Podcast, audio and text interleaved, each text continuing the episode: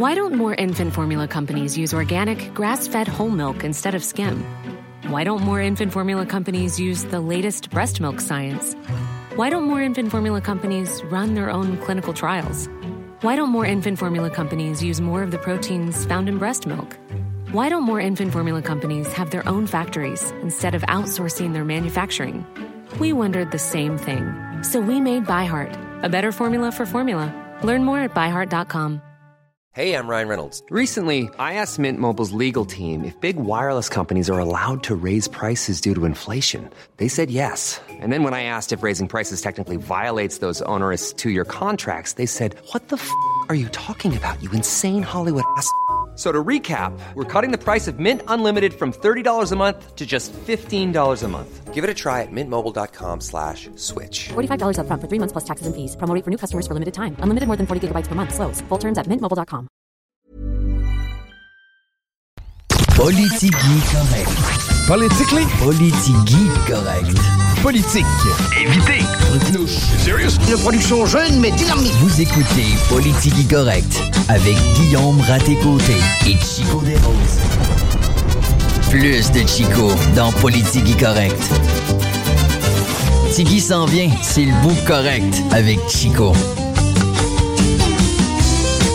Salut la gang! Dave Ricard, eh ben, on va lui parler un petit peu plus tard, 10 séries des Appalaches. Sinon, on a Dave. Euh, Dave. On a Rambo Gauthier. Oui. C'est son nom déjà, monsieur Rambo? Bernard! C'est vrai, c'est vrai, excuse. Ben. Ben, j'étais plus con... Je suis comme plus habitué de l'appeler Rambo parce que c'est le nom qu'on utilise dans les médias. Quoique, me semble l'avoir déjà entendu dire qu'il tripait pas sur ce nom-là. Ouais. Par contre, moi, j'ai de quoi pour vous faire triper. Eman est invité. Sensei H et Cogité. C'est au Musée de la Civilisation le 29 février 2024. Ben oui, la bisextile au moins servira à quelque chose cette année. À partir de 20h, vibrez au son du hip-hop de Québec au Musée de la Civilisation. Hey, tu veux une salle de spectacle? Let's go. En plus de visiter l'exposition sur parole, le son du rap keb assisté à un spectacle unique mettant en vedette l'artiste multidisciplinaire Eman avec son flow bien à lui que l'on peut entendre sur son dernier album solo Le pouvoir de l'esprit est infini. Les invités scène c'est H, rappeuse underground et indépendante de la relève et Cogité MC grand vainqueur de la compétition. La fin des Faibles 2 assureront la première partie du spectacle, une présentation du Musée de la Civilisation en collaboration avec le Grand Théâtre de Québec. Et on vous offre une paire d'étiquettes, ben oui!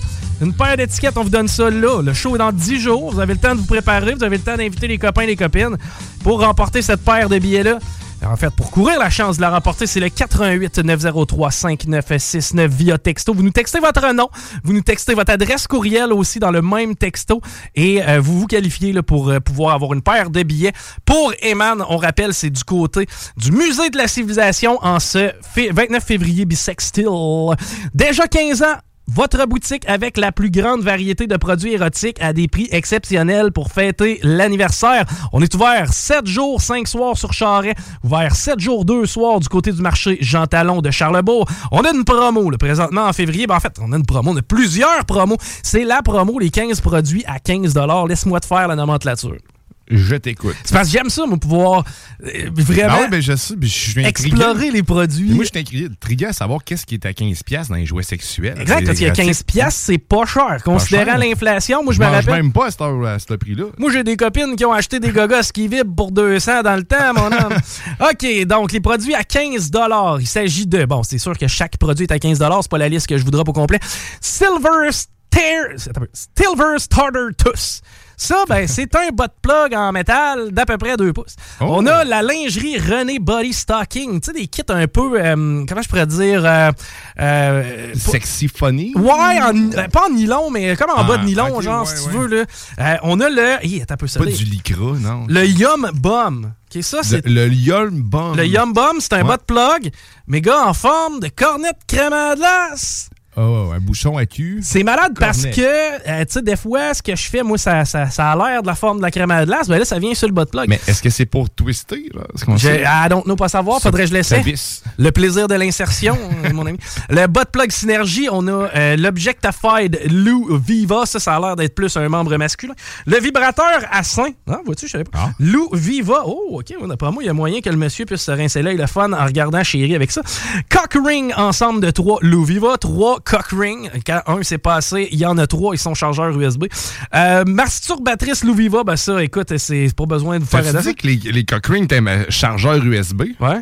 Ben, tu sais, ça, Ah, ça ça, vibre, il ça. vibre. Ah, ok, ok, ok. Bobette vibrante, Hustler, Happy Bunny Lapin. Là, on est plus dans des euh, jeux qui ressemblent à des euh, membres masculins, encore une fois. Bref, allez voir la liste, là, c'est disponible de toute façon du côté de vos euh, boutiques 7e ciel. Donc, encore une fois, là, on, on est bien content de pouvoir vous présenter ces produits-là. OK. C'est c'est- qu'est-ce que t'as fait en, en fin de semaine, Diane? Hein, ce que j'ai fait en fin de semaine, ben, rien, man. C'est- plate. Euh, Ouais, c'est plate, hein. C'est. Ben, en fait, on- j'étais ici au bingo, j'ai fait mon show. C'est vrai qu'on a fait ça. On a fait la bingo. On. D'ailleurs, on a remis de l'argent à quelqu'un. Je me demande la question, j'ai fait quoi samedi? Quoi? Je- je sais pas qu'est-ce que t'as fait Mon samedi. cerveau l'a wipé. Moi, samedi, j'étais du côté du tournoi euh, puis oui BSR, du côté de l'aréna BSR. Saluer du monde, rencontrer énormément de jeunes un peu partout dans le monde. Euh, grosso modo, il faut comprendre. Quand tu as un tournoi d'envergure internationale, ben, la grande majorité des gens qui stick à l'événement, qui sont là pour prendre une bière, tu sais, au pub, puis machin, ben, c'est ceux qui viennent de loin. Quand on vient de loin. Puis euh, il y avait des gens qui venaient de la Hongrie, des gens qui venaient de la Tchéquie. Bref, on a vu des gens d'un peu partout. Puis c'était agréable, l'ambiance détendue. Nous autres, on est allés sur l'heure du souper, puis de croiser des gens justement d'un peu partout dans le monde. J'ai trouvé ça, euh, j'ai trouvé ça le fun. Puis euh, d'ailleurs, j'ai des méchants beaux tournois, méchants beaux tournois, belle organisation, faite clean. Tu sais, c'est fait par des pros, hein, pas compliqué dans ce temps-là. Et ça, c'était mon samedi. Mon dimanche, c'était le bingo ici. On a d'ailleurs remis de l'argent à une dame qui va pouvoir corriger un problème de vision. Ça, c'est incroyable. Là. Ah ouais, pour vrai, on va y permettre de pouvoir se faire faire l'opération. Eh bien euh, oui, en gagnant le 1200 elle va, euh, ça va lui Ah! permettre de, de pouvoir euh, retrouver euh, une partie de sa vision. Je suis pas au courant exactement de c'est quoi son problème à la dame, mais euh, maudite belle nouvelle. Puis tu sais, c'est le fun de savoir qu'on a donné de l'argent à quelqu'un, puis que bon, ça sert, ça sert à bon escient. Ça fait que non, non, c'est cool. Moi, ce que j'ai fait, c'est que ben c'est parce que j'avais j'avais essentiellement vendredi quoi que fallait que je torche la cabane un peu une fois de temps en temps là. et mettons vendredi soir un peu de temps pour moi puis je me suis posé la question suivante le mont Everest c'est-tu si hot que ça de monter en haut? Ouais, mais. T'as une bonne question parce qu'il y a pas mal de monde qui veulent y aller, puis ça a l'air vraiment dangereux. Moi, je sais pas, là, mais. C'est ça, je devais en apprendre plus sur le mont Everest, le toit du monde, savoir un petit peu plus qu'est-ce que c'est, comment ça fonctionne, puis qui peut monter le mont Everest, etc. C'est que j'ai regardé quelques documentaires là-dessus, puis ça m'a permis de mieux comprendre. Pour commencer, t'approcher du mont Everest, on parle de trois semaines. Ça, ça veut dire trois semaines de hiking à travers les montagnes. Tu sais, tu te déplaces avec des guides Sherpa. T'es déjà en haute altitude. Ouais, c'est ça. T'es déjà en train de t'acclimater, puis t'es déjà. Tu rushes déjà en Exact. c'est- déjà, tu sais, chaque petite journée de hiking que tu as fait au Québec, là, mettons, puis qui t'a permis d'avoir une belle vue sur un petit cap, là, ben dis-toi que c'est 10 fois ça qu'il faut que tu tapes chaque jour avant de pouvoir te rendre près du Mont Everest, tu sais, qui est déjà de toute façon. La première étape, c'est de se rendre. C'est ça. Ensuite, la deuxième étape, là, j'y vais de mémoire, là, c'est que tu challenge-moi pas trop là-dessus, mais grosso modo, t'as les chutes de glace. ok? Ça, c'est la première partie que tu dois traverser. Ce qui est tricky avec cet endroit-là, c'est que c'est l'endroit où il y a des fontes, c'est l'endroit où les amas de glace, puis là, quand je te parle de glace, je te parle de iceberg. Tu sais, je te parle de glace la grosseur de ton école primaire. Je te parle pas de glace la grosseur du bulldozer. là. Non, non, je te parle de glace de, de- T'as l'impression que c'est la montagne, mais c'est juste un morceau de glace, finalement. à peu près. Et ce qui est hot, c'est que là, ben, ça bouge toujours. Tu cet endroit-là, ça bouge toujours. Parce Ah, que ben, c'est un peu plus chaud, on est au pied de l'Everest, puis part de ça, on ne fait pas monter là en plein hiver. Ça fait que tu comprendras qu'on essaie d'y aller durant la saison un peu plus chaude. C'est que là, peu importe où tu te promènes, il y a toujours un Sherpa sympathique avec une échelle d'aluminium. Tu as déjà vu ça, des échelles Ouais. d'aluminium? là? C'est cool quand faut que tu montes dedans. Pas trop haut. hein. C'est pas cool quand faut que tu marches dessus. Au-dessus de très haut. Ça fait que c'est là où c'est quand même assez périlleux et où il y a de grosses crevasses très profondes qui font en sorte que si jamais tu tombes dans une crevasse, mettons une crevasse de 40, 50 pieds, ce qui est pas si énorme. là. Je te parle pas des crevasses où on te dit adieu quand tu tombes. Je te parle de celles où tu as des bonnes chances de t'en sortir, mais d'être blessé. Si tu tombes dans le trou, euh, il y a des bonnes chances que tu t'en ressortes pas. Ouais, mais ils prendront pas la chance de perdre quelqu'un d'autre pour aller le chercher. De un. De deux, est-ce que tout le monde va ruiner comme son trip pour être capable de ressortir une personne sans nécessairement l'avoir vivante? Et en bonus, ils vont devoir la rapporter sur tout le hiking dont on s'est parlé avant. C'est que ça lui tente-tu vraiment d'avoir, je sais pas, mettons, 30 jours avec quelqu'un de, de, de- de paraplégique à traîner? Fait qu'on a laissé tomber du monde dans des crevasses pour, pour pas briser un trip, dans le fond, ce que Il tu y a dis, beaucoup de monde qui sont morts sur l'Everest, Puis tout ça. parce- alors qu'ils se sont fait laisser par leur équipe. là. C'est arrivé régulièrement. Sais, C'est arrivé. Puis même, il y a déjà des équipes de sauvetage qui sont allées chercher quelqu'un qui était en vie, mais trop en mauvais état. On l'a laissé là. OK? C'est pour te donner une idée à quel point c'est technique, aller sortir les gens de, de, cet- de cet enfer-là. Une fois que tu as passé ça, c'est là que tu as ton petit sursis, si on veut. C'est là où c'est quand même assez dangereux. C'est comme la deuxième étape, si on veut. Tu es déjà en haute altitude, là, on s'entend, tu es dans les 5, 6, 7 000 mètres. 5, 6, 7 000 mètres, pour te donner une idée, là, tu restes là, puis à moyen terme, tu meurs. Dans le sens où ton corps réussira pas à long terme à rester là tout le temps. T'es déjà trop haut, t'as déjà trop un manque en oxygène. Donc, ultimement, t'es, tu décélères à mesure que t'es rendu à cette étape-là. Tu comprends? C'est que, tu peu importe comment tu te sens là, ça ira pas en s'améliorant. OK, fait que tu peux pas être mieux. Tu peux pas être rendu là. Mais ce qui est le fun, c'est qu'au moins, c'est l'étape probablement la plus facile, quoique c'est l'étape la plus traite, parce qu'à ce moment-là, les rayons du soleil peuvent atteindre, atteindre une trentaine, une quarantaine de degrés Celsius. faut que tu fasses attention aux insolations. Il n'y a Faut plus de filtre, hein, les nuages. et euh, puis de filtre, c'est déjà euh, beaucoup trop haut. ouais. Ensuite de ça, la- tu sais, c'est dangereux, littéralement, les gens se brûlent à cette étape-là. De, Ah de- oui, ouais, à cette étape-là. Donc, il faut vraiment te crémer, faut te protéger malgré le fait que tu aies de la Pourtant, Il y a chaleur. de la neige, hein. tu sais, C'est Euh, en fait, ben, t'es surtout sur le rock à cet endroit-là. Tu t'as des, bouts de neige. plus haut, il roc. va y avoir de la neige. Exact. Là, après ça, c'est là que tu remontes. Puis là, ça, c'est l'escalade de glace qui appelle. Ah, Quand t'es le plus faible, c'est là que tu grimpes. Mais oui, puis tu sais, c'est important aussi parce que là, ça, c'est des parois vertigineuses, des affaires de centaines de mètres, duquel tout le monde est attaché. Ce qui veut dire que si jamais quelqu'un passe à côté d'une prise ou si jamais quelqu'un, tu sais, pas performant, il affecte toute l'équipe. Ça, ça veut dire que quelqu'un passe à côté d'une prise, ah, tout le monde prend un coup d'à peu près 25-30 livres en bonus de tout son grammaire qu'il a sur le dos, en bonus de ce qu'il faut qu'il mange, en bonus. C'est que tu comprendras que c'est extrêmement difficile rendu à cette étape-là. Et tu sais, c'est un peu le do or die, l'étape où il fait beau. S'il fait beau, puis tu te sens pas assez fort pour pouvoir monter, ça s'arrête là pour toi.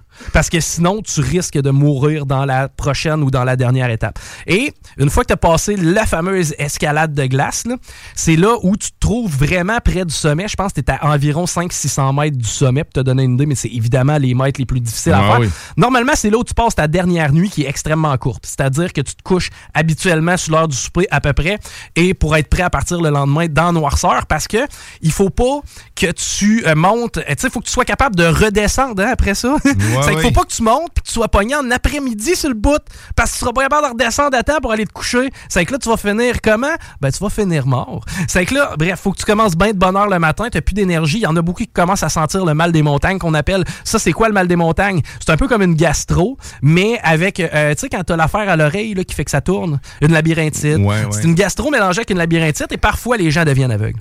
Ah, ah, c'est trippant. C'est que, tu sais, Fait que t'es monté jusque-là pour voir le sommet non, tu du vois monde, puis rien. tu vois plus rien. Tu verras rien.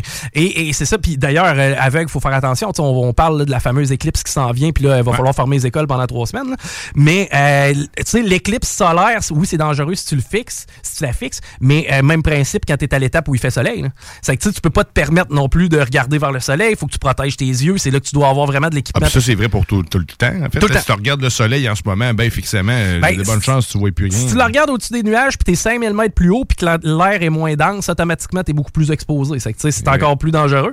Donc, bref, quand t'arrives à l'étape numéro 4, là, qui est juste avant ton dernier stretch final, là, ton 500 mètres, c'est là où, malheureusement, il y a beaucoup de gens qui vont mourir parce que... Puis tu vas retrouver des corps. Il y a des corps qui sont des repères sur l'Everest. Au total, c'est 323 personnes qui sont mortes sur l'Everest. Et qu'il y a des repères, OK, quand Oui, même. Là, tu connais- quelqu'un qui pointait vers une direction, il est gelé de même, fait que là, ils l'ont gardé comme pancarte. Euh, non, je prendre le cas de Green Boots. Et- ironiquement, on n'est même pas capable de te dire qui est Green Boots, hors de tout doute. Euh, c'est un gars qui est décédé pendant une espèce de blizzard autour des années 90. Puis lui, il s'était fait une espèce de creux à travers. Tu sais, il était comme enfoui sous une roche, si on veut. Une genre de caverne, mais à ciel ouvert, là, vraiment Ok. cheapette. là. Et lui, bon, il est passé à la tempête, il est mort là. Sauf qu'il vente constamment à cet endroit-là. C'est que la neige est balayée sur lui. C'est que les gens qui montent l'Everest, là, ben, ils doivent se fier. Ah, quand tu vas voir Green Boots, là, le, le corps, là, ben, à cet endroit-là, tu feras attention parce que, mettons, 50 mètres plus loin, c'est là qu'il faut que tu tournes à droite pour monter. C'est littéralement des repères, les cadavres sur la montagne qui est l'Everest. Et on peut pas, évidemment, là, c'est impensable d'aller chercher ces corps-là. C'est, c'est- je veux dire, c'est pas possible, littéralement. On va même pas chercher survivants, c'est qu'on va pas chercher cadavres. hélicoptère peut pas se poser là. Donc, après ça, il faut que tu tapes la redescente de l'Everest. Puis une fois que tu as réussi à, à- à- à descendre littéralement, il faut que tu fasses attention parce que les camps de base, tu sais, là, je te parlais un petit peu euh, des chutes de glace, puis la glace qui fait des amas. Là, je pense que c'est la rivière de glace qui appelle ça cet endroit-là. Mais au final, c'est pas rare qu'il y a des, euh, des avalanches. À cet endroit-là. Il y a d'ailleurs plusieurs personnes qui en sont décédées il y a quelques années d'un- d'un- d'une tragédie. Je pense une douzaine de personnes. C'est vraiment fascinant. Quand tu t'es jamais un peu posé la question, premièrement, c'est inaccessible comme point. C'est capoté à quel point c'est difficile de s'y rendre. Puis deuxièmement, c'est impressionnant. Il y a peu d'images qui ont été captées en haute définition de l'Everest, de gens qui, sont montés. Tout ça pour, au final, c'est combien tu restes de temps au sommet de l'Everest? Sais, Tu prends une photo puis tout? Non. 10 minutes. 10 minutes. 10 minutes, il faut absolument que tu redescendes parce que là, les effets, justement, commencent à se faire sentir. Ben, souvent, les gens vont essayer d'enlever leur bonbonne d'oxygène pour prendre une photo. En haut de ça, tu as quand même quelques petits artefacts qui sont laissés là à travers le temps par euh, les différentes personnes qui ont gravi l'Everest. Mais c'est fascinant. Et euh, juste à rappeler, c'est quasiment 9 km l'Everest. là. C'est 8868 mètres de mémoire. C'est capoté. ça. C'est que, ouais, c'est effectivement extrêmement capoté puis extrêmement gros. On va faire quelques nouvelles locales parce qu'il y a quand même des choses qui ont brassé dans l'actualité. Notamment ce matin, deux blessés dans une collision avec une autopatrouille du euh, service de police de la ville de Québec. L'accident qui est survenu à l'intersection de la route de l'aéroport et du boulevard Amel. C'est rare qu'il y ait des accidents là, malgré le fait que c'est un artère qui est extrêmement emprunté. tu sais, en face c'est du McDo, là. Euh, tu sais, ça, ça- ça passe, là. Il y a du monde qui passe puis c'est rare que ça se tape dessus, puis c'est rare que ça se tape dessus violemment, comme ça a été le cas ce matin. C'est une autopatrouille qui a été prise là-dedans. On parle de blessures mineures autant à la policière qu'aux citoyens, mais il y a enquête à déterminer pourquoi c'est arrivé ce matin. Va falloir que t'enregistres. T'as-tu un chat? Non. T'as pas déjà eu un chat? Oui. Puis, puis il, existe-tu? Ouais, oui, il existe encore Bruno, qu'on salue. Bruno, le chat. Pourquoi vous l'appelez Bruno? Ah, il s'appelait John même. On a comme pas. euh, Ah, ouais. On a pas cherché plus loin. Écoute, j'étais pas vraiment original. L'autre, il s'appelait euh, Tirou. Il était roux. Tirou était roux, Bruno, et dis-moi t'es- qu'il était brun? Euh, Bruno? Ouais. Non, non, il est gris. On va l'aurait appelé Grisou. Euh, Ouais, mais ça, je te dis, il avait déjà son nom, puis il avait l'air de, de bien l'accepter. Ouais, ben je pense qu'il faut se fier vraiment à ce que l'animal te. te Ouais, ouais, ben tu le ressenti de l'animal. Ouais, c'est ça. Euh, ouais, c'est ça. Il va falloir que tu enregistres ton euh, félin maintenant dorénavant à la ville parce que c'est euh, obligatoire. Ça va te prendre un permis pour avoir un chat. Euh, C'est un coût annuel de 12 Donc 12 que ton chat coûte à la ville. hein. on se rappellera, la litière coûte cher- sacrément à gérer. Et euh, c'est à partir du 20 mars là, que ce sera obligatoire. Selon un sondage récent, il est estimé qu'il y a environ 130 200 chats à Québec et que 31% des ménages gardent au moins un chat à la maison. Et euh, paraîtrait que c'est 12 000 le nombre qui ne sont pas enregistrés. Donc, je sais pas si on les considère, con- je des chats errants, malgré le fait sais, qu'ils soient juste pas enregistrés. Moi, j'avais pas mon chien d'enregistrer, puis mon chien était pas errant, mais en tout cas, ceci dit. Ouais, ouais, mais ça va être dur à déterminer. hein. En fait, à qui est le chat, là, à moins que tu le suives pour savoir où ce qui s'en va. Ça dit prendre une médaille ou ben donc une puce. 12 000, c'est le nombre de chats qu'on aurait présentement non enregistrés. Et ça engrangerait des frais pour la ville de 145 000 C'est, euh, en fait, c'est la litière, c'est ça? Non. C'est qu'est-ce qui Je coûte? te parle de ceux qui sont pas enregistrés. Ah, qui ceux qui sont pas enregistrés? C'est que, tu sais, j'ai de la misère à, à comprendre comment tu peux arriver à un bill là-dessus. C'est comme, le chat, on sait pas trop il est à qui, mais il coûte au moins une quinzaine de piastres par année à la ville. Qu'est-ce qu'il fait pour te coûter quelque chose? Euh, Ben, en fait, il débarrasse de la vermine des villes. Il y a de ça. Euh, ah, c'est- ah, ok, ouais, ça coûte moins cher d'exterminateur, peut-être. euh, ouais. Ben, je sais pas. Peut-être Ouais. que, ben, tu sais, 145 000. Peut-être que 145 fois par année, il y a une intervention qui est faite auprès d'un chat qui coûte 1000 piastres. Ça doit grignoter les tuyaux d'aqueduc. Ouais, mais je sais pas si tu passes ça sur le budget de la voirie. Stade olympique, hey, ta gang préférée, le Parti libéral du Québec, qui euh, demande une pause, man, concernant le fameux toit du stade olympique. Par contre, ça ne vient pas de la voix du euh, candidat à la chefferie de Nicodère, mais ça viendrait plutôt de Marois Risky. Selon des experts universitaires consultés par euh, des journalistes, eh ben, imagine-toi donc, après l'installation du toit sur le stade, on parle de travaux de 870 millions, il faudrait vraisemblablement investir des centaines de millions pour corriger l'acoustique du bâtiment, retaper les toilettes et les sièges. C'est que si je comprends bien, moi, tu débarques chez nous, tu me dis ton toit à la maison, va falloir que tu refasses faire ça, ça va coûter 250 000 parce que tant qu'à avoir un prix exorbitant, tu sais très bien que ça peut pas valoir Ben oui. 250 000 C'est que pendant qu'il est en train de refaire le toit, ben, en parant en arrière, j'ai un, soum- un soumissionnaire qui dit hey, by the way, ton électricité et ta plomberie est finie. Il n'y aurait pas été temps de vider la cabane déjà qu'elle n'est pas habitée? Là, tu parles de l'acoustique. Là, mais tu fais, Christy, tu vas mettre un dôme en verre. À quoi tu t'attendais? Euh, non, mais tu sais, c'est parce que- euh, c'est quoi le, le band là? One more time, we're gonna celebrate. Ah, oh ouais, yeah, alright. je sais plus, One euh. more time. ben tu sais, eux autres là, ils sonnent un peu tec- euh, Daft Punk. Daft Punk, ouais. Ben tu sais, Daft Punk, ils sonnent déjà un peu de distorsion là. Ouais. Ben c'est pour mieux les entendre. Ça doit être ça. C'est juste pour des shows Non, de mais ce qui est le fun, c'est qu'ils vont mettre ça en pause, mais l'important, c'est de le mettre en pause pour que le montant initial augmente le plus rapidement. parce que plus longtemps on attend avant de le construire, plus, plus les matériaux coûtent cher. Ben, Évidemment. Puis plus en plus le besoin se fait sentir de toute façon. De toute façon, on n'a rien à dire de ce que je comprends. C'est déjà décidé puis ça va se faire. Ben, pas nécessairement, parce qu'on demande une pause du côté du PLQ, c'est que t'auras pas le choix de licher les baskets de ton pote Denis et de la Madame Marois-Risky. En passant, qui est le, pré- le présent chef du Parti libéral du Québec? Hein? Euh, c'est qui qui est chef présentement du Parti libéral du Québec? Le Parti libéral du Québec. euh, Je sais, c'est un bon piège. non, c'est euh, c'est pas quelqu'un par intérim, c'est pas. euh, Effectivement. mais Marc? Marc, je sais plus. Ameublement? Tanguay, Marc, Marc Tanguay. Ah, ben, Marc Tanguay. Bon, moi, je savais que c'était pas exactement lui. C'était pas lui qui s'était fait élire. Là. Avec une grande charade, je suis capable de te faire trouver. Ben non, tu te rappelleras de Dominique Anglade, elle dansait pendant la campagne. C'était bon, ça. Non. Bon, donc, un pro. Tant qu'à parler d'argent qui sort, puis tu sais que c'est pas. De toute façon, c'est jamais un problème. Ça. De l'argent, il va en avoir. De l'argent. Moi, il y a déjà une blonde qui me dit ça. De l'argent, il y en a, il y en a pas. Tu faut pas trop s'en faire. C'est sûr, ses parents étaient millionnaires. Mais euh, un abribus démoli pour 226 000 à cause de. Pourquoi, selon toi, on a pris un bel abribus qui nous a je sais pas, coûté combien à construire? On a déjà vu des chiffres autour de 800 000 à construire un abribus. là. Ça, c'est la patente dans laquelle tu t'es assis pour attendre l'autobus. On l'a vu d'ailleurs, on est allé en visiter des beaux, toi puis moi. L'Université Laval, on a vu ça. Ouais, ben- c'est toi qui venais de n'avoir pour une coupe de millions là-bas. Mais eux autres, ça fait longtemps qu'ils sont là puis ils n'ont pas besoin des affaires. t'sais. Bon, c'est une bonne affaire. Par contre, selon toi, qu'est-ce qui pourrait faire en sorte que tu as besoin de défaire un abribus? Euh, Quelqu'un qui l'a pas fait à la bonne place. Non, était à bonne place. C'était même un, un secteur névralgique. Bon, c'était sur le parcours. Non, non, non. Non, je te jure, pour une fois, l'abribus, en fait, pas pour une fois, placé stratégiquement, pas de problème. Ah, ben, ils veulent probablement élargir les routes. Mettons, qu'est-ce qui demanderait qu'on travaille les routes puis qu'on réaménage le Euh, territoire? les autobus. Non, le tramway. Ah, le Mais tramway. attends un peu! Le, le tram... Quoi? Le- mais on t'a pas dit qu'il n'y avait pas de tramway? On nous a pas dit que le projet de tramway était sur la glace? On nous a pas dit que la, la caisse de dépôt réévaluait tout ça? Ok, fait que là, on eh bien oui, on a crissé un abribus à terre de 226 000 quelques semaines avant de se faire enlever le projet du tramway de Québec. Félicitations encore une fois à la belle planification de l'administration Marchand. Ils vont faire quoi avec le terrain qu'ils ont commencé à préparer pour justement faire le gros hangar qui allait abriter tout ça? là, Ils vont fabriquer un toit en verre et le crisser dessus. l'instant? enfin, un dôme. Mobilité dans la grande région de Québec, un organisme veut documenter le harcèlement de rue. Avais-tu déjà entendu parler de ça, le harcèlement de rue? C'est quelqu'un qui. sa- Non, je sais pas. là, qui- Ça s'appelle genre... le harcèlement ça- de rue. là, Quelqu'un qui harcèle les gens dans la rue de même. Ça s'appelle un centre-ville? Ah, ben. Ça dépend, je- non, non, mais tu sais, je m'attends pas à me faire harceler lorsque je vais au centre-ville. Par contre, si jamais il y a quelqu'un qui se parle tout seul, puis qui déambule vers moi, puis qui est pas de bonne humeur ou sympathique, je serais pas surpris.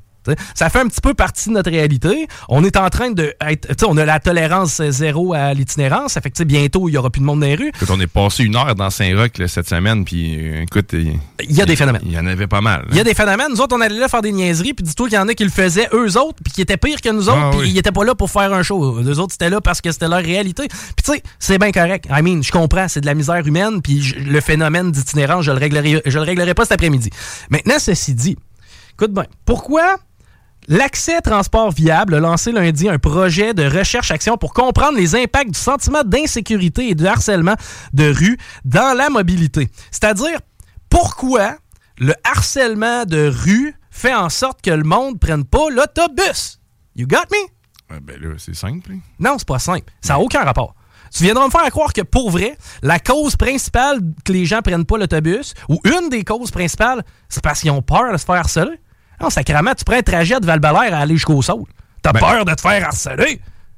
Ouais, mais là, c'est ça. D'avoir peur de rien aussi. mais- Ben, d'avoir peur de rien de pas mal. Tu sais, à quoi bon commencer à, mettre, à investir de l'argent là-dedans? Vous savez qu'il y a des problèmes dans des endroits ciblés, notamment la base ville de Québec.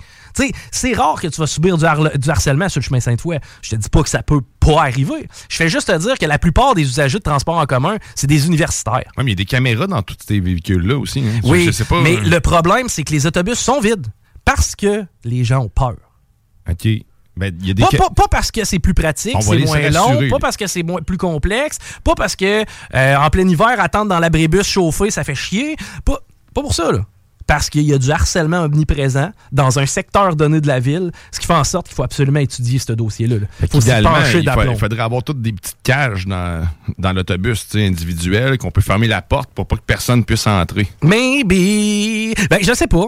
Soit ça, mais tu sais, c'est peut-être aussi en dehors des autobus. J'ai l'impression que le harcèlement, il y a probablement plus lieu, genre, de ton arrêt à aller jusqu'à ta maison dans Saint-Sauveur. Non, mais sérieusement, il y, a réellement des caméras partout. Là. Maintenant, là, on, est, on est constamment observé. Pas vrai, rappelle tout le jeune qui ont euh, Jesse, euh, Jesse Carlis Duchesneau, je pense, je vois de mémoire encore là, qui, est porté disparu, depuis. puis on l'a vu, c'est dans le secteur de Basseville, près de la rivière Saint-Charles. Il s'est endormi dans un souterrain. Il est allé dans le secteur de la gare, puis à date, on n'a jamais eu de nouvelles de ce gars-là. C'est que tu sais, des caméras partout j'ai une réserve. Parce que sinon, on l'aurait retrouvé ce gars-là. Puis encore là, il y en a qui vont dire Oui, mais ça n'a pas de bon sens, l'omniprésence des caméras, on est surveillé sans arrêt. Mais ben, ça nous permet de sauver un flot de 18-19 ans de fois de temps en temps. Il y a réellement des. Moi, je continue de voir des caméras partout. Est-ce qu'elles sont tous fonctionnelles? Ça, j'en doute. J'imagine que non. Hey, dernière petite avant de s'en aller en mode entrevue. On parle avec Dave Ricard de série des Appalaches, je vous le rappelle. Eh bien, il y a eu une importante euh, opération policière de la SQ dans Saint-Malachie. C'est des policiers de la SQ et du groupe tactique d'intervention qui mènent une opération depuis tôt ce matin dans Saint-Malachie, dans la MRC de Bellechasse. La route Saint-Damien est fermée entre le deuxième et le dixième rang pour permettre aux policiers d'effectuer leur travail. Je n'ai pas vu c'est quoi le périmètre. Par contre, je peux te dire une chose, moi, ça me fait beaucoup penser au cas de la Beauce où les gars sont allés mener une, opération de perquisition puis que ça s'en est suivi une poursuite policière. J'ai l'impression qu'on veut éviter ce genre de cas-là, de là, le large périmètre qui semble être établi euh, de la part des policiers pour euh, éviter ce genre de débordement-là et euh, ou une poursuite. On s'arrête au retour, on parle avec Dave Ricard, restez là. 4. Attitude et non une partie du corps. 18 plus. Sexualité. Non! Juste pas pour les doux. Vous écoutez Politique Correct.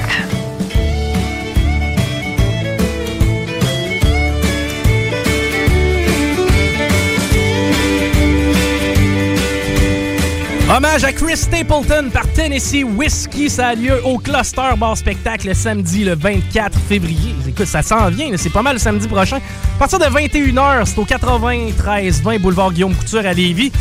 Et les billets sont disponibles en ligne. Si jamais ça vous intéresse, au prix de 20 venez assister à notre premier spectacle de 2024 au Cluster Bar Spectacle. C'est parmi les meilleures salles de spectacle au Québec. On a un kit de son incroyable. Un jeu de lumière incroyable aussi à découvrir. Venez nous voir au cluster. C'est 20 seulement. Hey, 20 t'es garanti d'avoir un show incroyable. Puis à part de ça, tu vas te faire accueillir par une gang de party juste ben d'anon, la gang du cluster. On les salue. C'est nos amis. On s'en va rejoindre justement un de nos amis. Au bout du fil, il s'agit de Dave Ricard de Distillerie euh, des Appalaches. Comment ça va, euh, Dave? Salut Chico, ça va super bien toi? Yes, content de te parler parce que, mine de rien, s'en vient l'été ou du moins le printemps. Et en ce sens, on a de quoi d'intéressant qui s'en vient que vous avez, euh, vous avez planifié, vous autres?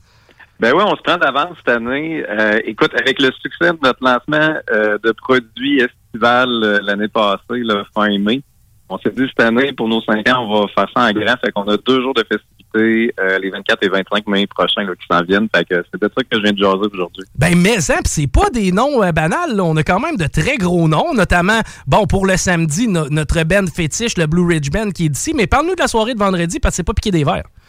Ouais, ben on commence avec une soirée plus thématique humour euh, le vendredi. Fait que un gars qu'on a vu l'année passée, l'été passé en show, euh, du côté de la cour arrière de Lino, puis il nous avait vraiment impressionné son matériel. Fait qu'il vient faire la première partie de, attention, Mariana Mazza. Fait qu'on a réussi à attirer Mariana de notre côté.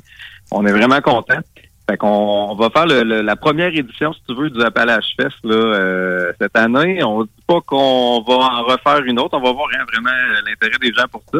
Mais au début de l'été, comme ça, au mois de mai, il n'y a pas grand-chose encore à faire. On a des belles journées euh, d'été. Fait que euh, venir acheter les jeans en, parce qu'on a des nouveautés comme à chaque année. Là, fait que venir acheter les jeans de l'été, les, les spiritueux de l'été, puis en même temps avoir une belle programmation comme ça, je pense que ça devrait être euh, vraiment festif. Ben, c'est sûr et certain. Donc, le vendredi, on est en mode humour. Après ça, on tombe en mode DJ. Ça va avoir l'air de quoi sur place? Dis-moi, tu sais, est-ce que la terrasse va être exploitée? Si tu à l'intérieur, c'est comment ça va se passer? Ben écoute, on, l'année passée, on été surpris. Là, on a eu pas, plus de, de 3000 personnes qui ont passé par la site euh, les samedis, euh, les, vendredis et samedis. Fait que là, cette année, on a décidé de faire ça un peu plus euh, guérant. Fait que c'est terrain clôturé. Donc, on a vraiment tout quadrilatère euh, au 1570 des rivers là, dans le parc industriel des Villosons. Fait que c'est chez nous. À l'intérieur, pendant la journée, il y a moyen de venir se procurer les bouteilles. Fait que même formule que, que l'année dernière. Fait que moyen d'avoir des petits échantillons et tout ça. Mais ce qu'on rajoute cette année, en plus de la programmation, c'est que le site extérieur va être animé. Donc, on a euh, la belle gang de la firme qui nous aide à planifier l'événement, qui ont euh, des bars éphémères sur le site. Donc, il va y avoir moyen d'avoir des, des pleins cocktails là, pendant la journée. Euh, jeux gonflables pour les petites familles aussi. Fait que ça va être pas mal cool. Fait que ça, c'est pendant la journée. Puis à partir, euh, en soirée, dans le fond, on ferme le site.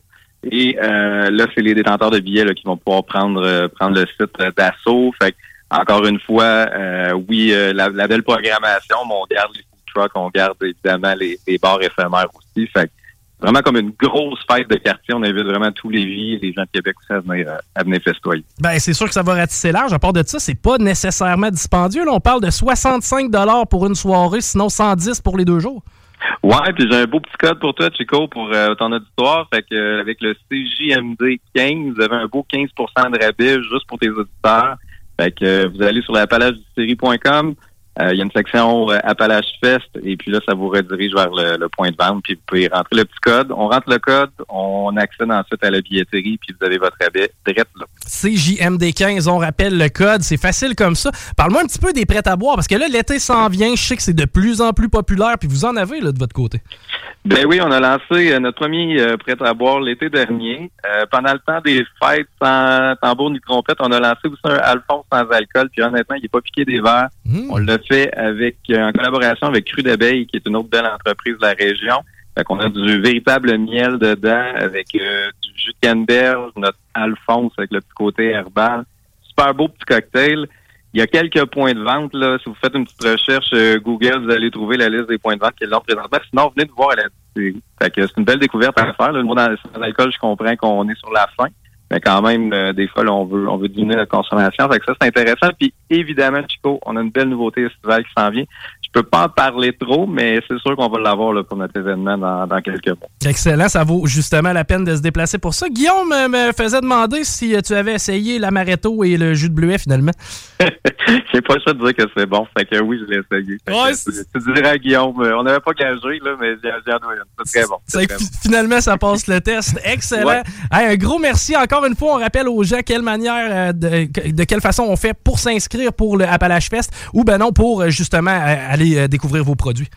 Ben oui, euh, si vous voulez juste venir découvrir les produits, mais en fait, regardez, vous pouvez réserver là, sur le site internet. Fait que euh, dans le expérience Appalache sur appalache.com, il y a une section où vous pouvez faire une réservation pour venir déguster nos produits. Vous avez le droit à cinq dégustations. Fait que ça, il y a, des plages horaires disponibles. c'est sûr que l'été, il y en a un peu plus qu'en ce moment, mais en ce moment, on y a moyen aussi d'avoir cette expérience-là. Et puis, ben, pour le festival, c'est sur le même site Internet. Fait que c'est disponible dès maintenant. Mariana Mazza, Clay and Friends euh, le samedi, je pense que je l'avais pas plugué, mais Clay Friends avant BRB qui vient fermer le show aussi. Fait que c'est très varié pour les gens qui n'ont jamais euh, assisté à un show de Clay Friends. On n'a pas besoin nécessairement d'écouter ça jour et nuit pour apprécier ça en show. Ils ont vraiment beaucoup d'énergie. BRB, j'ai pas besoin de les présenter. Les gars, Jay, euh, Sam, c'est des bêtes de scène. Fait que c'est sûr qu'on va avoir bien du fun. Ah, ça c'est garanti. Puis d'ailleurs, tu vas certainement me croiser là-bas. Merci d'avoir pris du temps cet après-midi, Dave.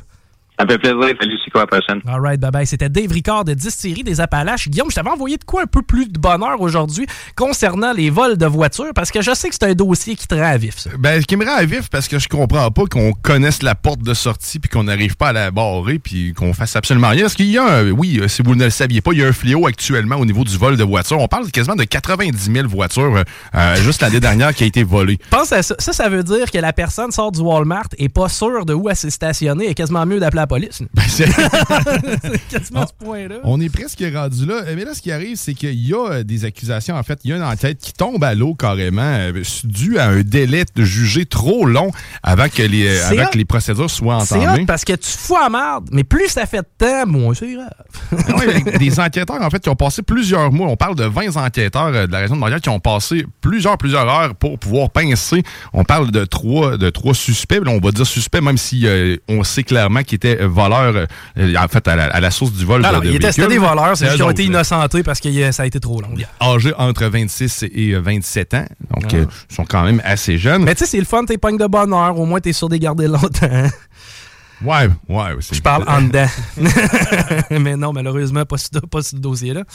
Mais bref, tout ça a pris beaucoup trop de temps, euh, des procédures, en fait, des, des on, on- on s'est perdu dans la paperasse pour faire simple, Mm. ce qui a amené un délai déraisonnable. Donc, on a 18 mois en tant que tel de ce que je comprends pour pouvoir amener les accusations à terme. Et là, ça a pris 22 mois. Et ça, malgré le fait qu'on avait des preuves. Il y a eu de la filature qui s'est faite. Ils se sont rendus même dans un garage où ce qu'on- ils ont vu les suspects, ben, en fait, les voleurs mettre des GPS sur les équipements. et on relâche tous ces gens-là en se disant... Yes, on ils est- le referont pas. Nous sommes au courant que c'est un fléau. Euh, mais par contre, euh, ça a été trop long avant qu'on puisse les accuser. S'il te plaît, euh, refais-les ah, plus. va- Non, mais c'est ça. S'il te plaît, fais-les plus, mais vas-y, tu sais, écoute, je te redonne tes clés. là. Non, non, je te redonne. Oh, non, non, non, ces clés-là, finalement, j'ai Ah, gardé. non, C'était peut-être pas ton. Ah non! Gars, dis mes clés de char. Non, non, non, le char reste. Mais euh, ce qui est malade là-dedans, tu sais, c'est. Tu te rappelles, quand on est passé, c'était quoi? C'est sur le boulevard René Lévesque qu'on a regardé la Grand Bâtisse avec l'éléphant en avant? Oui, oui, oui. c'est- des compagnies d'assurance, mais ul- ultimement, c'est eux et vous qui payez. hein. Ben oui, effectivement, parce que ça, ça l'a augmenté. là, le- juste le fait qu'il y a eu ben, juste 90 000 euh, voitures volées l'année passée, ben, c'est une prime de 103 à peu près en moyenne euh, de plus là, que tu vas payer sur tes assurances. Voyons Juste pourquoi du- j'arrive plus? Ben, je sais pas. Qu'est-ce qu'il y a? Y a-tu des choses qui ont augmenté? Ah, toutes? Notamment quoi? Notamment tes assurances de char. Pourquoi? Parce qu'il y a plein de monde qui met ça dans les conteneurs, envoyer ça en Italie, puis y a pas de problème. Puis il y a surtout du monde qui manque de jugement, là, clairement. là, parce que malgré le fait, malgré les faits, tu réussis à libérer des. euh, en fait, des- criminels. Mais ça semble tellement être facile de, de voler un char. Ben, l'avocat de, de- l'avocat de ces trois jambons-là, là, sérieusement, il est mort de rire. là. Quand il a plaidé, il a dit Bon, ben, ça fait. Écoute, monsieur le juge, on va faire ça simple. On est, on est trop, euh, trop tard de quatre mois. Monsieur le juge, êtes en retard. Non, t'es en retard, on arrête ça là. C'est un, un- un, euh, phénomène omniprésent. Je- ce matin, j'ai assisté moi-même à un vol à l'étalage en direct. Puis, tu sais, ça fait chier parce que, je veux dire, c'est nos partenaires. là. Moi, je me promène dans, dans- chez nos partenaires. Puis, j'ai littéralement assisté à un vol à l'étalage. Tu sais, la personne s'est présentée au comptoir. Le commis a dit On t'a vu mettre quelque chose à l'intérieur de ta manche. La personne a sorti le. Puis, c'était de la nourriture. Puis, la Euh, personne- J'en vois toutes les semaines. À l'épicerie, en fait, tu sais, on est allé euh, dans. C'est vrai, dans on s'est fait escorter Et quasiment, on se ouais. demandait pourquoi quelqu'un nous suivait aussi, parce qu'on était en train de, de jouer des tours aux gens. C'est vrai. pranks. Moi, je m'en suis même pas rendu compte parce que j'ai tellement pas le sentiment de faire de quoi de mal dans la vie que j'ai pas le feeling d'être observé. Moi, je m'en Comprends- rendais compte parce que je le filmais. Ouais, c'est ça. Toi, t'avais le téléphone dans les mains, c'est que tu t'en rendais un peu plus compte. Mais ça reste que, tu sais, moi, dans ma vie, je vole pas. C'est quand bien même que euh, je me promène dans un commerce puis tu penses que je puisse voler, euh, surveille-moi comme tu veux, I don't care. Je pas- y a aucun- ça me vient même pas dans la tête que tu me suis pour ça, tu comprends-tu? Mais, mais, mais c'est fou, de voir à quel point, là, la misère est omniprésente. là. Mais ça, mais il y avait le, un le faux commerce. client, dans le fond, là, là-bas. là. nous autres, c'est un, Ça, un faux client. Agent de sécurité qui se promène puis qui met des affaires dans son panier random, mais qui est juste là pour te watcher. Tu sais, moi, ce matin, le vol à l'étalage euh, duquel j'étais témoin, puis on s'entend. Genre, je veux dire, j'ai été dans un dépanneur pendant cinq minutes. C'est pas, c'est pas parce que j'ai passé la journée là. Le vol à l'étalage qui a eu lieu, je veux dire, c'était pour de la bouffe, man. Puis imagine-tu à quel point ça doit arriver régulièrement. Puis ironiquement, tu remarqueras, là, si tu te promènes dans des DEP, là, mais regarde les systèmes de sécurité qui sont mis en place dernièrement. Il y a eu certainement une grosse hausse du vol à, à- du vol à l'étalage pour qu'on voit des systèmes de sécurité maintenant aussi performants, puis aussi, hey, euh, des affaires de 10-12 caméras d'un, dépanneur qui a à peu près 50 pieds carrés. C'est quoi cette histoire-là? là? Il y a, il y a un, il y a un dépanneur sur Saint-Joseph qui, lui, euh, a compris. hein, C'est qu'il a tout barricadé ses frigidaires, puis tout le stock est en arrière des comptoirs, puis il y a juste lui qui y a accès. Fait que quand tu veux quelque chose, tu le pointes, puis il va te le chercher, puis il te l'amène. C'est pathétique parce qu'on est à l'heure de l'inverse. On voit de plus en plus de boutiques sans employés qui s'installent dans les grandes villes. Là, je te parle d'un dépanneur de Saint-Roch. On peut comprendre son comportement. Oui, oui, oui, mais coûte moins cher que ben, plein de caméras puis des policiers qui vont absolument rien faire pour un vol à l'étalage. Ça. Ça va finir par, des, par être des vending machines. Je veux dire, ça va finir Ouais. par être des espèces de distributrices. Tu veux ta caisse de 12, scanne ta caisse de 12 arrive sur un convoyeur, t'as un gars qui travaille en arrière, merci, bonsoir. Mm. C'est- ce qu'il va falloir qu'il arrive parce que malheureusement, on n'est pas à- on verra pas le bout de ça euh, bientôt là, parce qu'on est en début d'inflation. Il commence à y avoir des entreprises qui ferment puis des gens qui perdent leur job. Il va faire fin tantôt. Il va faire fin tantôt puis sais, si j'avais vu le gars, je sais pas, moi, voler un lighter, voler une bière, tu te dis, ouais, c'est un tout croche, mais tu sais, le gars, il s'est volé un muffin. Non, non, c'est ça, mon. T'écoutes. euh, Tu fais témoin, pas ça, t'es un cave, là. Une Anyway, femme qui là, vole, man, un paquet de spaghettini. Là. Écoute, je, je- je l'ai vu, puis j'ai fuck all rien fait, là, parce que, man, tu- tu- t'as la misère humaine. Moi, honnêtement, j'interviens par quelque contre. ouais, j'interviens. Non, non, j'interviens. Mais- C'est sûr et certain, ne serait-ce que par pure morale. Euh, Puis, tu sais, je veux dire, au final, c'est moi là, qui va payer la facture dans le sens où à chaque fois que les prix raison. augmentent, c'est à cause de ça. C'est que, tu sais, non, moi, je dirais à personne, je dirais, check, je t'ai vu mettre de quoi dans ta froc. C'est soit que tu recrisses ça là ou puis que tu sors, ou ben non, soit que moi, je m'en vais t'avertir. C'est soit que je vais aller te mener de- direct là, là, ça n'a pas d'allure, parce qu'à un moment donné, à force de tolérer l'inacceptable, ben, c'est nous autres qui finissons par payer, puis ça devient chiant. OK, hey, on s'arrête au retour. Guillaume Raté-Côté s'en vient, c'est politique correct. CJMD. CJMD 96.9 Lévis. écoutez Politique Correct.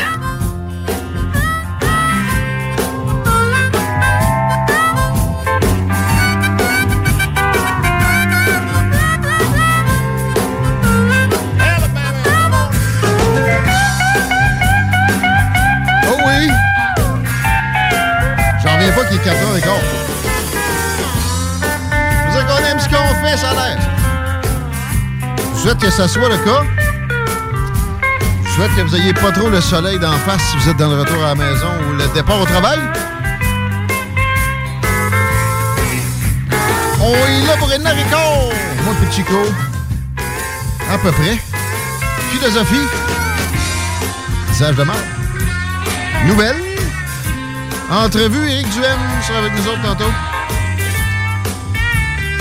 En remplacement de Bernard Gauthier, vous avez pas su, on a remplacé Bernard. Vous saviez pas qu'il s'en venait? Là, vous le savez. Il s'en vient, il s'en venait, mais il s'en vient pas finalement. Mais j'avais dit qu'il s'en venait le pays. T'es sérieux? ouais. Il était sur le pacing. OK. C'est beau. Des fois, on aime ça faire un peu de logistique devant vos yeux pour que vous compreniez des coulisses de la radio. Remplacer un complotiste par un autre. Un petit peu, ouais. Mais euh, c'est un péquiste, euh, Bernard, puis c'est plus progressiste pas mal qu'Éric Duhem. Surtout moralement. Éric Duhem, c'est un conservateur moral. Oui. Oui, ben là, je- moi, j'ai ça. Tu sais quoi- tu sais pas quoi dire à ça? Ben non, je le sais quoi dire, puis je veux former ma gueule. On l'aime bien, pareil. Ben oui, ben oui, oui, Euh, on aime tout le monde.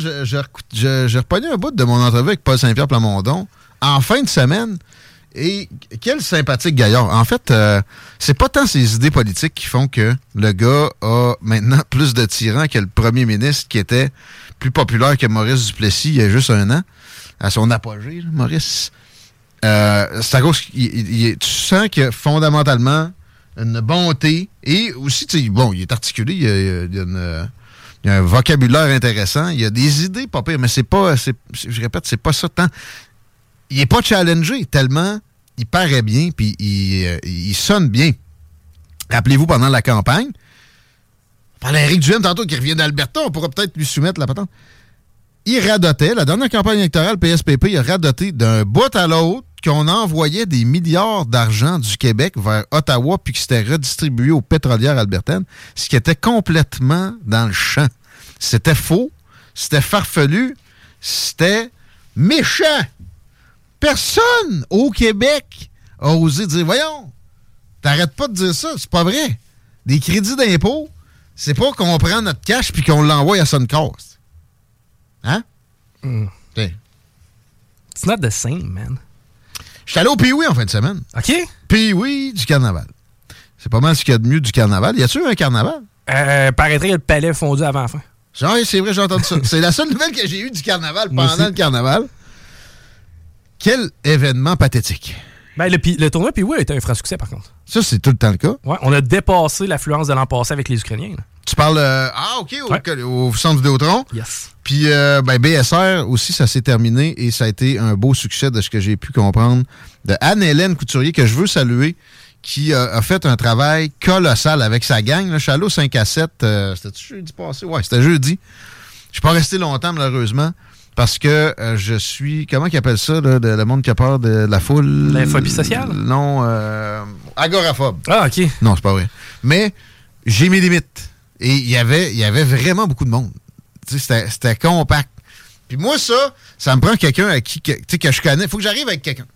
faut que je puisse lui donner un coup de coude. Tu sais, Hey, ah, avoir l'air occupé, parce que sinon, manger mon hors-d'œuvre tout seul en regardant la foule, essayer de me trouver un ami, ça me ça m'énerve. Mais tu vois, il y avait du monde qui avait du fun avec ça.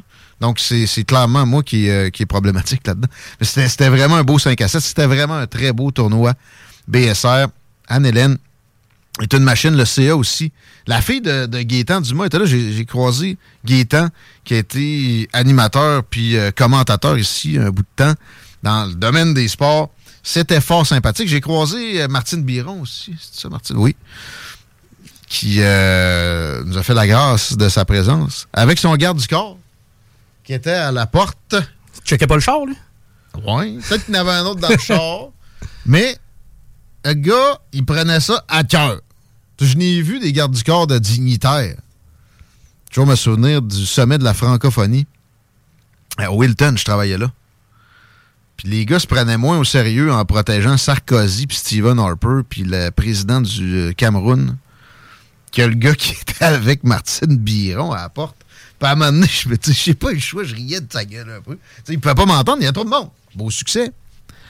Le 5 à 7 du tournoi BSR. Y avait-tu le ressort dans l'oreille pis tout? ou? Ouais, puis là, il était comme. Tu sais, il y avait des pamplemousses en dessous des bras. Ouais. Puis il y avait une face d'air bête. Je me suis déjà fait dire qu'il y a certaines fonctions où tu te fais dire. Tu commenceras pas à sourire. Probablement que. Le gars, il y a eu un genre de briefing qui ressemble à ça. Tu dois pas te coucher heureux tellement. Puis là, puis là, tu sais, je le regardais, puis je riais, puis je le regardais, puis je riais, puis à un moment donné, j'ai senti que ça l'avait affecté un peu, j'ai arrêté. Salut, man. T'es pas obligé d'avoir de la bête, de même d'un 5 à 7 à l'Arena BSR. Martine risquait pas grand-chose. Non, Martine euh, risquait de, de- de faire patate, là. Parce que ça aussi, tout le monde veut y parler. Mais à un moment donné, il peut y avoir un moment où tu te retrouves tout seul, puis tu sais qu'il y a quelqu'un qui te regarde dans, dans un coin de la pièce, puis là, t'es tout le temps mal à l'aise. T'es- T'es-tu comme moi, toi? Euh, ben, tu sais, j'aime pas être toute seule. Puis, pire Toute seule dans la foule, solitude dans la foule. Ouais, j'aime pas bien ça, mais, mais euh, moi, j'ai pris le truc, puis tu sais, c'est niaiseux. là. Mais maintenant, je vais faire l'épicerie. Pour vrai, c'est niaiseux, là, puis j'ai- je suis dans ma bulle, man. Ça me tente pas de jaser. Là. Ben, je- Ouais. je, laisse- je garde mes lunettes fumées. Oh, ouais? Je fais ça souvent. Puis Ça, c'est au cas où tu croises quelqu'un que tu connais pas trop, que ça te tente pas qu'il vienne te jaser. C'est ça, exactement. Oui, ben non, que je croise quelqu'un que ça fait tellement longtemps que j'ai pas vu que j'ai pas vraiment envie de jaser. Tu reconnaîtras pas avec tes lunettes, là. Exactement. Ou s'il me reconnaît, il sait pas que moi je l'ai vu, tu sais. C'est que moi, je peux continuer, man, mon affaire. Puis le pire, c'est que j'ai littéralement mal aux yeux. Quand il fait très clair comme ça, j'ai de la difficulté aux yeux. Ça fait qu'à l'extérieur, je porte tout le temps des lunettes fumées, mais quand je rentre dans les commerces, les garde. Bonne idée. Parce que souvent, des discussions d'épicerie, c'est pas ce qu'il y a de plus utile. Tu te recroises entre les, les, les mots étrangers. ouais, ouais. Hey, puis ça fait 7 ans qu'on s'est pas vu, travailler à telle place, travailler où? Travailler là. Après ça, tu te repasses, puis travailles-tu encore là, d'après toi? La dernière fois que je suis allé au Maxi à Saint-Romuald, ça m'est arrivé qu'un gars de, de ma TV, quand j'ai été faire un petit séjour là, à, à animer, faire des chroniques. Ok, ouais, travaille là, ouais, exactement. C'est ça, là, tu le recroises, travailles encore là, d'après toi? J'espère que je vais pas le recroiser. Puis non. Ah bon. Mais je l'aime bien, tu sais, mais c'est ça, c'est tannant. C'est parce que là, c'est ça, j'étais en train de choisir mon melon, là, toast-toi. là. Au moins, en plus, par exemple, je, je te dis, c'est pire d'un 5 à 7. Parce que là, Oui. t'as le goût de jaser, mais tu peux pas avoir l'air du gars qui a tant le goût de jaser, puis t'es pas occupé, là. Tu peux pas feinter que. Non, tu regardes ton drink une fois de temps en temps avec tes deux Ouais. mains, puis tu fais comme bon, mais coup Là, j'ai mangé un tartare de saumon, je m'en suis collé, tu sais, sa chemise. Yes, me paraîtrait que c'est très beauceron comme attitude. Ouais. Ben, salir ses vêtements dans un événement. Ben, je dois avoir des jeunes de beaucerons parce que c'est impossible que ça m'arrive pas. Euh, mais ouais, bravo au tournoi Pee-Wee BSA. Bravo au tournoi Pee-Wee aussi à Québec. C'était un gros show. Euh, bon, évidemment, quand tu as le centre Vidéotron entre les mains, si tu plantes ça, t'es mauvais. Mais je pense que c'est une organisation qui, qui est rodée puis qui euh, fait ses preuves année après année. Tu peux l'échapper pareil à un moment donné. Et non, là, c'est bien organisé. Et euh, aussi, j'ai vu du bon hockey. T'en as-tu vu? T'es-tu allé en fin de semaine? Non, Ah c'est. Alain qui est allé. Non, je suis allé, Au BSR, euh, hein? ouais, allé au BSR. euh, c'est, c'est samedi, fin d'après-midi. Et euh, c'était une équipe de West Bohemia qui jouait. Il y avait beaucoup d'ailleurs. En fait, c'est ça, je parlais avec Christine parce que c'est Christine qui m'a accompagné. C'est souvent les gens qui viennent de l'extérieur qui restent pour la durée du tournoi. Tu sais, souvent, Oh, si ouais. tu viens de Saint-Nic, ton équipe joue, Ouais. elle a perdu, tu t'en vas. tu. Ou tu reviens pour la game de demain, mais tu restes pas là. Parenthèse, moi, j'ai vu l'Express du Sud qui jouait au, au centre Vidéotron. Euh, C'est ça. Ils ont sacré le camp à la seconde où. ouais. Et voilà, mais mais euh, il y avait beaucoup de familles tchèques, euh, beaucoup de familles hongroises Hey, euh, dans les non, ben, estrades. Ouais, j'ai ben, en fait, moi j'étais allé là faire un peu de promo, mais je te dirais une personne sur toi que j'abordais par l'anglais. Puis là, t'as de la vraie proximité. Tu sais, centre Vidéotron, c'est frais- c'est froid. Là. Non, non, non, là, de BSR, ils ont besoin de refaire l'extérieur. D'ailleurs, j'ai entendu dire au 5 à 7 que ça allait être fait. As-tu vu le bar? Mais ouais, tu sais, c'est ça. Ça marche, ça, Non, non, c'est de la bombe. Puis euh, la gang, euh, encore, félicitations. Mais ouais, moi, j'ai vu, par exemple, ça, écoute, ils étaient au tournoi de Québec. Peut-être qu'ils sont allés euh, dans, dans une autre catégorie au tournoi de BSR. Ben, D'ailleurs, les catégories, ça peut se ressembler. là. Mais il restait 4 secondes à la game. C'était une prolongation.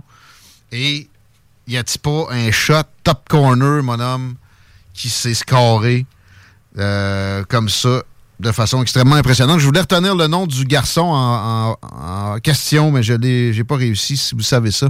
88 903 5969, je vous donne un calendrier de tiens. Peut-être qu'on donnera, on va, on va le dire tout de suite, on donne des passes du Mont à stock tout à l'heure. Il y a eu de la neige en fin de semaine. C'est une bonne idée de se prévoir un petit voyage de ski. Peut-être cette semaine, mais bon, j'ai deux passes adultes à donner et c'est simple comme texter au 88 903 5969. Si vous me trouvez le nom du joueur qui a scoré à 4 secondes de la fin de l'Express Rive-Sud au Colisée vendredi soir au centre Vidéoton, ça ne m'entrera jamais dans la tête, ça. Comme euh, Twitter et, et- ou X. Moi, ça, ça rentrera pas dans la tête à personne. Euh, je vous donne plein d'affaires. Je vous donne peut-être les deux. Peut-être d'autres affaires. J'ai euh, en fait plein d'affaires. J'ai des- j'ai du spa qui est rentré dans mon bureau tantôt. Un spa gratis? C'est pas impossible. Excusez. Tenez-vous sur le qui-vive. On est, on est drôle. Hey, on souhaite Jerry Alain demain, je pense. Ah ouais? Ouais. Ah. Tu l'aimes bien, toi, je pense. Euh, J'aille pas Jerry Allen. P- Mais, mais au départ, je tripais, je, je tripais pas tant, mais j'ai compris comment le personnage est, puis tu sais comment est Jerry Allen. Mais il me fait penser un peu à toi. Ça se peut-tu? Euh, Genre, ouais. je suis sûr que vous mettez les deux pour écouter une game. Oui. Ça va bien se passer. Ouais, non, ça serait mon chum dans la vie, c'est sûr. Mais là, c'est quoi? on inverse les, euh, la façon de faire? C'est nous qui pose des questions? Ouais. OK. J'ai hâte de voir ça. Ça va être trippant. On y, on y pose juste des questions intello. On y fait des phrases d'un kilomètre. oui, c'est ça. Tout tant qu'à le faire bien pareil, t'as le pauvre Jerry. Mais ouais, euh, hashtag, on va rentrer tout de suite dans le vif euh, du sujet, même s'il reste juste cinq minutes avant la prochaine entrevue. Hashtag Truckers. Chico, deux choses là-dedans.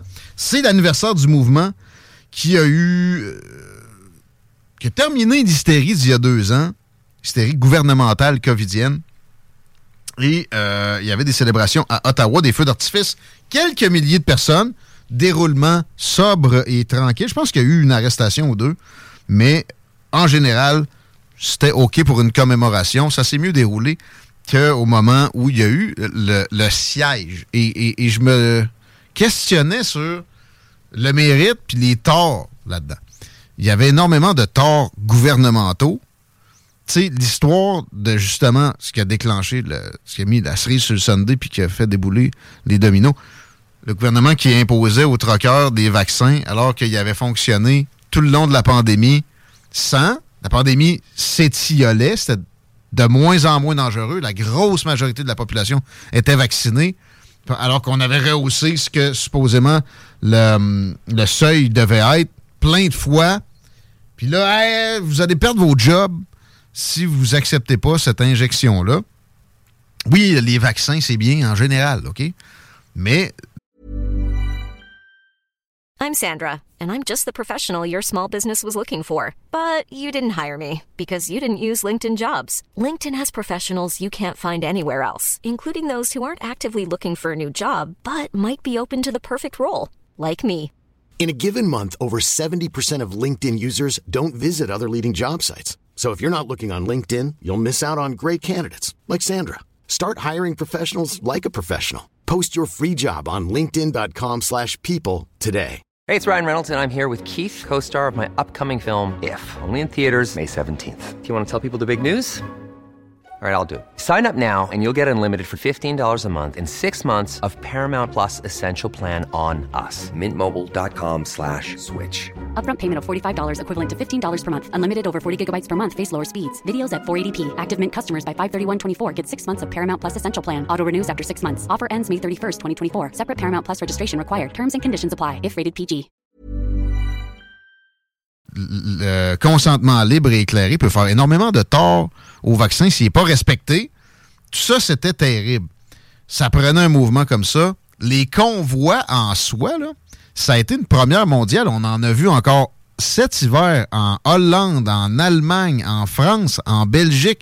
C'était pour les fermiers spécifiquement, nanana. Non, ça a énormément à voir avec ce qui s'était produit il y a deux ans.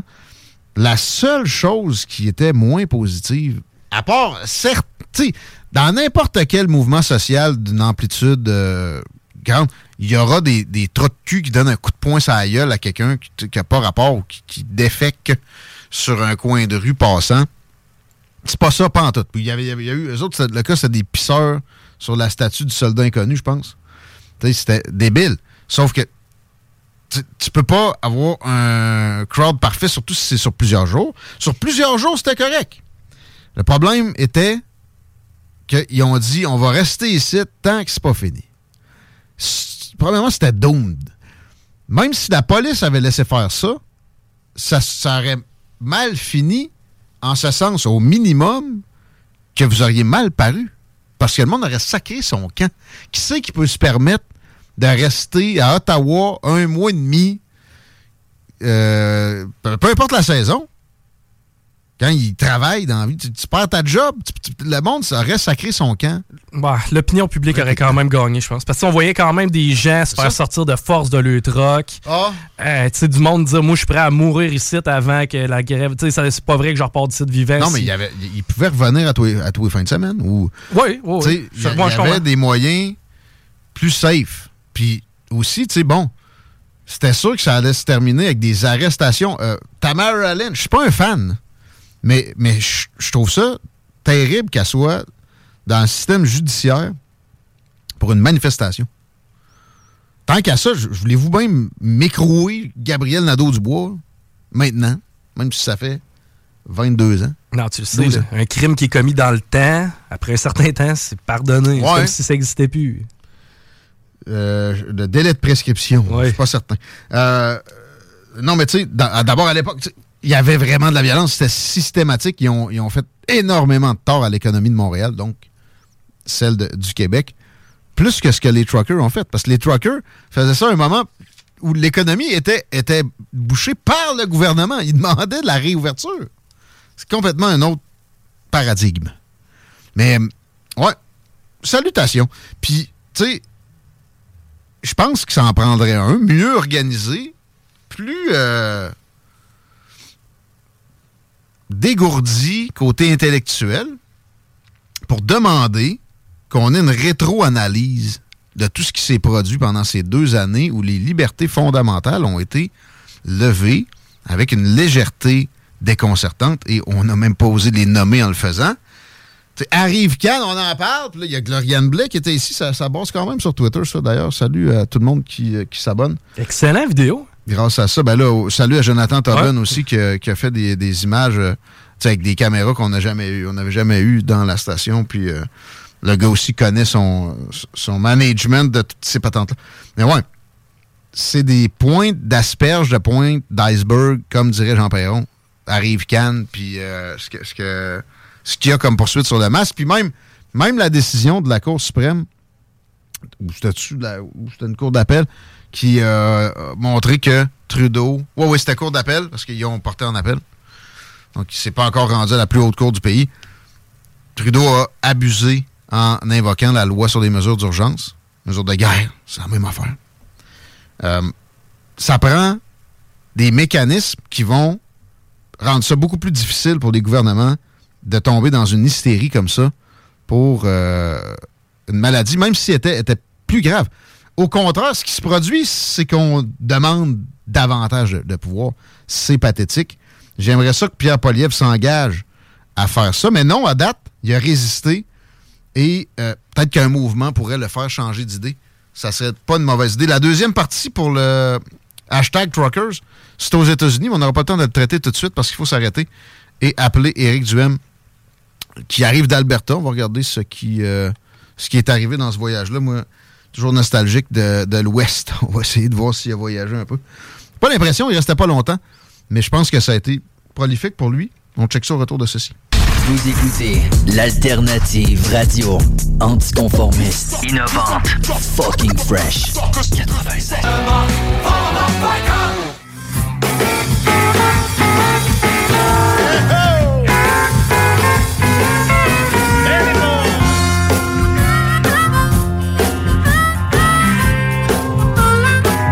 5h moins 25, les paupiètes. Bon petit lundi. La circulation est tranquillou, selon mon, mon estimation, sans avoir vu Google Maps. T'es pas mal dessus parce que les lundis, on le sait, c'est maintenant rendu classique télétravail sur la 20 direction ouest. Quelques ralentissements dans le secteur chemin des îles. L'accès aux ponts, c'est pas nécessairement évident cet après-midi, autant sur euh, Duplessis qu'Henri IV direction sud. Sinon, la capitale, ben, c'est vraiment le secteur Henri, euh, Robert Bourassa, c'est-à-dire qui est au rouge. Pour ce qui est du reste, on est euh, assez vert. Un des seuls bénéfices de la COVID, on va peut-être aborder ça avec mon prochain invité, mais on commence par autre chose. Éric Duhem arrive d'Alberta, il est au bout du fil. Merci d'être là aujourd'hui. Bonjour. C'est toujours un plaisir. Bonjour. Monsieur le chef du Parti conservateur du Québec qui rencontre le chef du Parti conservateur, la chef de l'Alberta, la zone la plus conservatrice du Canada. C'était, est-ce que c'était le but premier du voyage de peut-être créer ce genre d'alliance-là entre les, deux partis provinciaux qui, évidemment, ont bien des affinités, mais bon, je suis pas sûr qu'il y avait tant de, connaissances que ça interpersonnelles? Mais en fait, c'était oui, c'était l'objectif, c'était d'aller en Alberta parce qu'il se passe quelque chose dans l'Ouest canadien. Euh, L'Alberta a élu une première ministre, Danielle Smith, qui est une autonomiste, qui est de loin la plus autonomiste de tous les premiers ministres à l'heure actuelle au Canada. Historiquement, c'était au Québec qu'on avait le premier ministre qui était le plus revendicateur pour défendre ses compétences dans ses champs de juridiction. Maintenant, euh, c'est plus le cas. M. Legault, il se contente d'envoyer des lettres protocolaires à Justin Trudeau de temps en temps, mais il se passe absolument rien sur le front de l'autonomie. Alors qu'en Alberta, euh, Daniel Smith a adopté l'année dernière une loi sur la souveraineté de l'Alberta dans un Canada uni. Euh, elle est allée devant les tribunaux, elle a battu, elle a gagné contre le gouvernement fédéral à deux reprises. Mhm. La province voisine, la Saskatchewan, a aussi adopté un projet de loi dans le même sens qui s'appelle Saskatchewan First et qui eux, ils ont même fait pire que ça. Depuis le début janvier, ils collectent même plus la taxe carbone fédérale sur leur territoire. Euh, c'est une forme de désobéissance civile carrément. Donc, les provinces de l'Ouest font des gros actes pour défendre leur pouvoir, leur juridiction. Puis nous autres au Québec, ben, on regarde le train passer. Fait que je pensais que c'était important d'aller voir des gens qui pensent comme nous. Puis ce qui est ironique, c'est que pendant que moi je rencontrais Daniel Smith, la première ministre d'Alberta, qui est une décentralisatrice, ben, à l'Assemblée nationale, on avait Denis Coderre et Paul Saint-Pierre Plamondon qui étaient bras dessus, bras dessous, en pleine Saint-Valentin avec les cœurs, avec leur bromance. Ouais, ben c'était un trio aussi. PKP, pour moi, veut faire une brochette. Là. Je sais pas c'est quoi le phénomène. Mais Denis Coderre est à LCN, il est à TVA, il est à Radio... Euh, Radio-Canada aussi, là. Ça, c'est pas PKP. Mais, c'est quoi l'histoire? Ça, ça, me semble incroyable. Il est même pas encore candidat officiellement. C'est que les souverainistes, il faut comprendre que les souverainistes veulent un référendum à tout prix. Là. Paul Saint-Pierre Plamondon s'est engagé à tenir un référendum dès qu'il va être élu. C'est la priorité numéro un du Parti québécois à l'heure actuelle. Et euh, ils veulent ils veulent un camp du oui, puis ils veulent un camp du non. Paul Saint-Pierre Plamondon rêve d'être chef du camp du oui. Denis Coderre rêve d'être chef du camp du non. Denis Coderre a même déjà choisi le slogan du prochain référendum. Ça va être non merci avec trois points d'exclamation, ça a l'air. Euh, donc, c'est, je veux dire, c'est c'est pitoyable parce que c'est peut-être leur rêve à eux autres, là, mais c'est le cauchemar des Québécois. la dernière chose qu'il faut qu'il arrive au Québec, c'est qu'on ait un nouveau référendum. On n'a pas besoin d'un troisième référendum. Les Québécois sont sortis très divisés, très perdants mhm. de ces deux exercices-là. Ben, euh, il a été perdant. On s'est dit non à nous-mêmes. Après ça, se tourner de bord puis continuer à être aussi euh, revendicateur que ça a été le cas euh, auparavant, ça devient pathétique. Puis ça, nous l'a été dit à maintes reprises, ça nous a calmé les ardeurs. Ça a amené à François Legault, qui effectivement est à plat ventriste. Euh, la solution euh, est, un référendum. Bullshit total. C'est tellement évident. comment il peut y avoir une résurgence de ça? Est-ce que tu observes des... Non, hein? C'est juste PSPP puis sa gentillesse, ben finalement. Les, les, les, les sondages actuels, le Parti québécois, 31-32% Je veux juste dire que dans les années 85-89, quand tu avais 30, 30, 40% au PQ, tu mangeais une volée. Et la seule raison pour qu'à 31% on les imagine déjà au pouvoir, c'est parce que l'opposition est divisée. On est cinq partis au lieu de deux comme à l'époque. Puis l'autre affaire, la souveraineté du Québec, présentement, là, dans les sondages, est à 35 c'est-à-dire moins qu'en 1980, puis beaucoup, beaucoup moins qu'en 1995. Et quand on a perdu en 80, on s'est ramassé le lendemain avec un rapatriement unilatéral contre le Québec, contre la volonté de l'Assemblée nationale. On a payé le prix pour ça. Quand on a perdu encore en 95, on s'est ramassé avec une loi sur la clarté référendaire qui a voulu limiter notre liberté comme Québécois.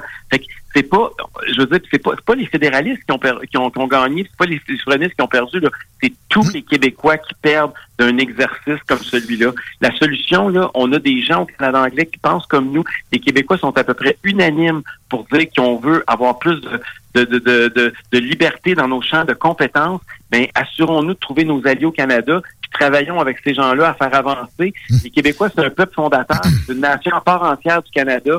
On a le droit de se faire entendre. On est ben oui, c'est dans des chicanes C'est dans notre nature, sauf qu'il faut, faut pas s'étioler.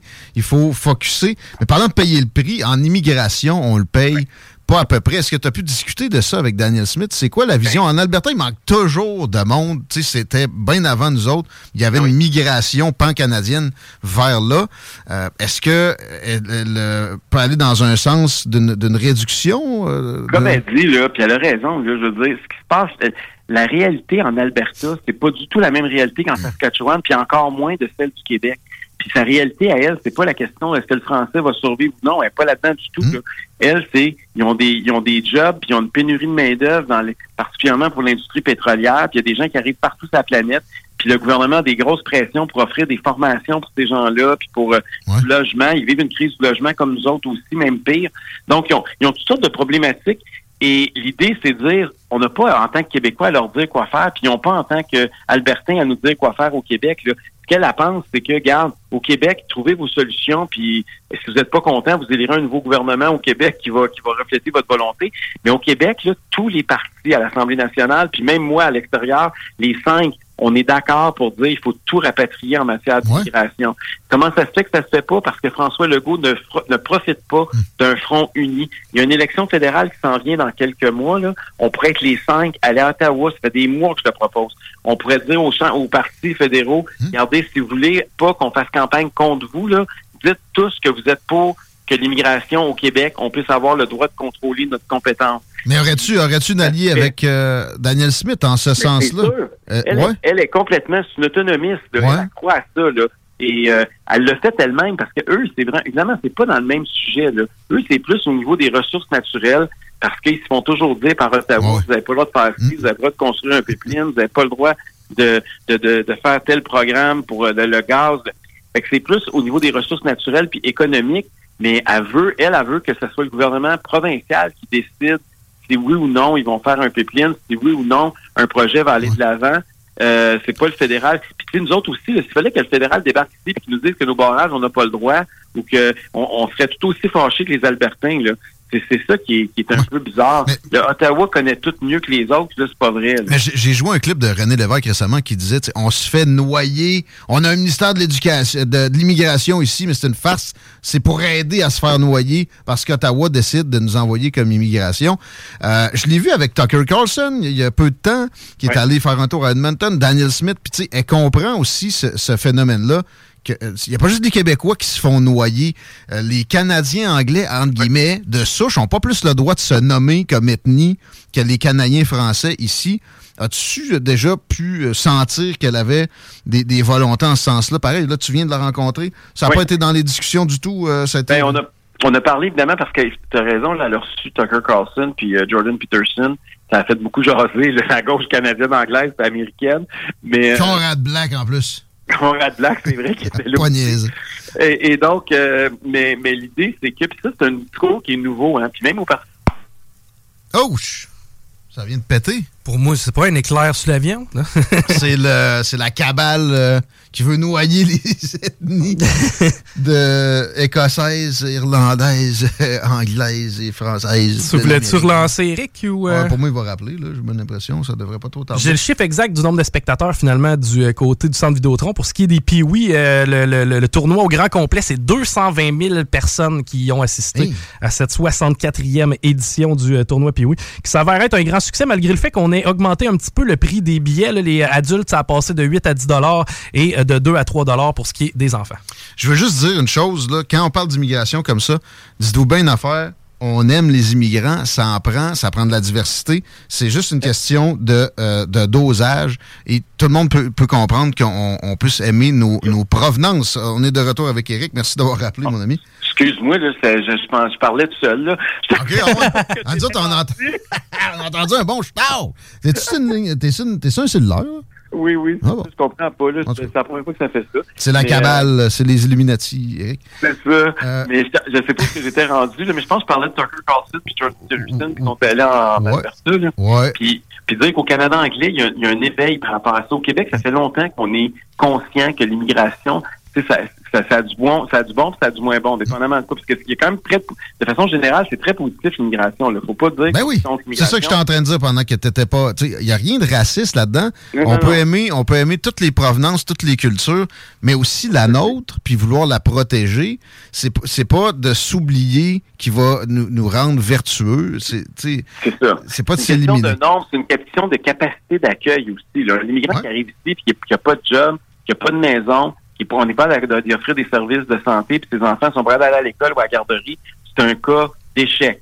je veux dire, il faut que tu aies la capacité de les intégrer. Puis intégrer, ça veut dire, oui, apprendre le français, mais ça veut aussi dire que ce monde-là doit se loger, doit se trouver des jobs. Hmm. Donc, le c'est pas... Puis on, l'a vu, il y a même des études économiques maintenant qui démontrent que autant l'immigration, ça a un apport positif ou sur le plan économique, à partir d'un certain seuil, ça a l'effet inverse. Ben oui.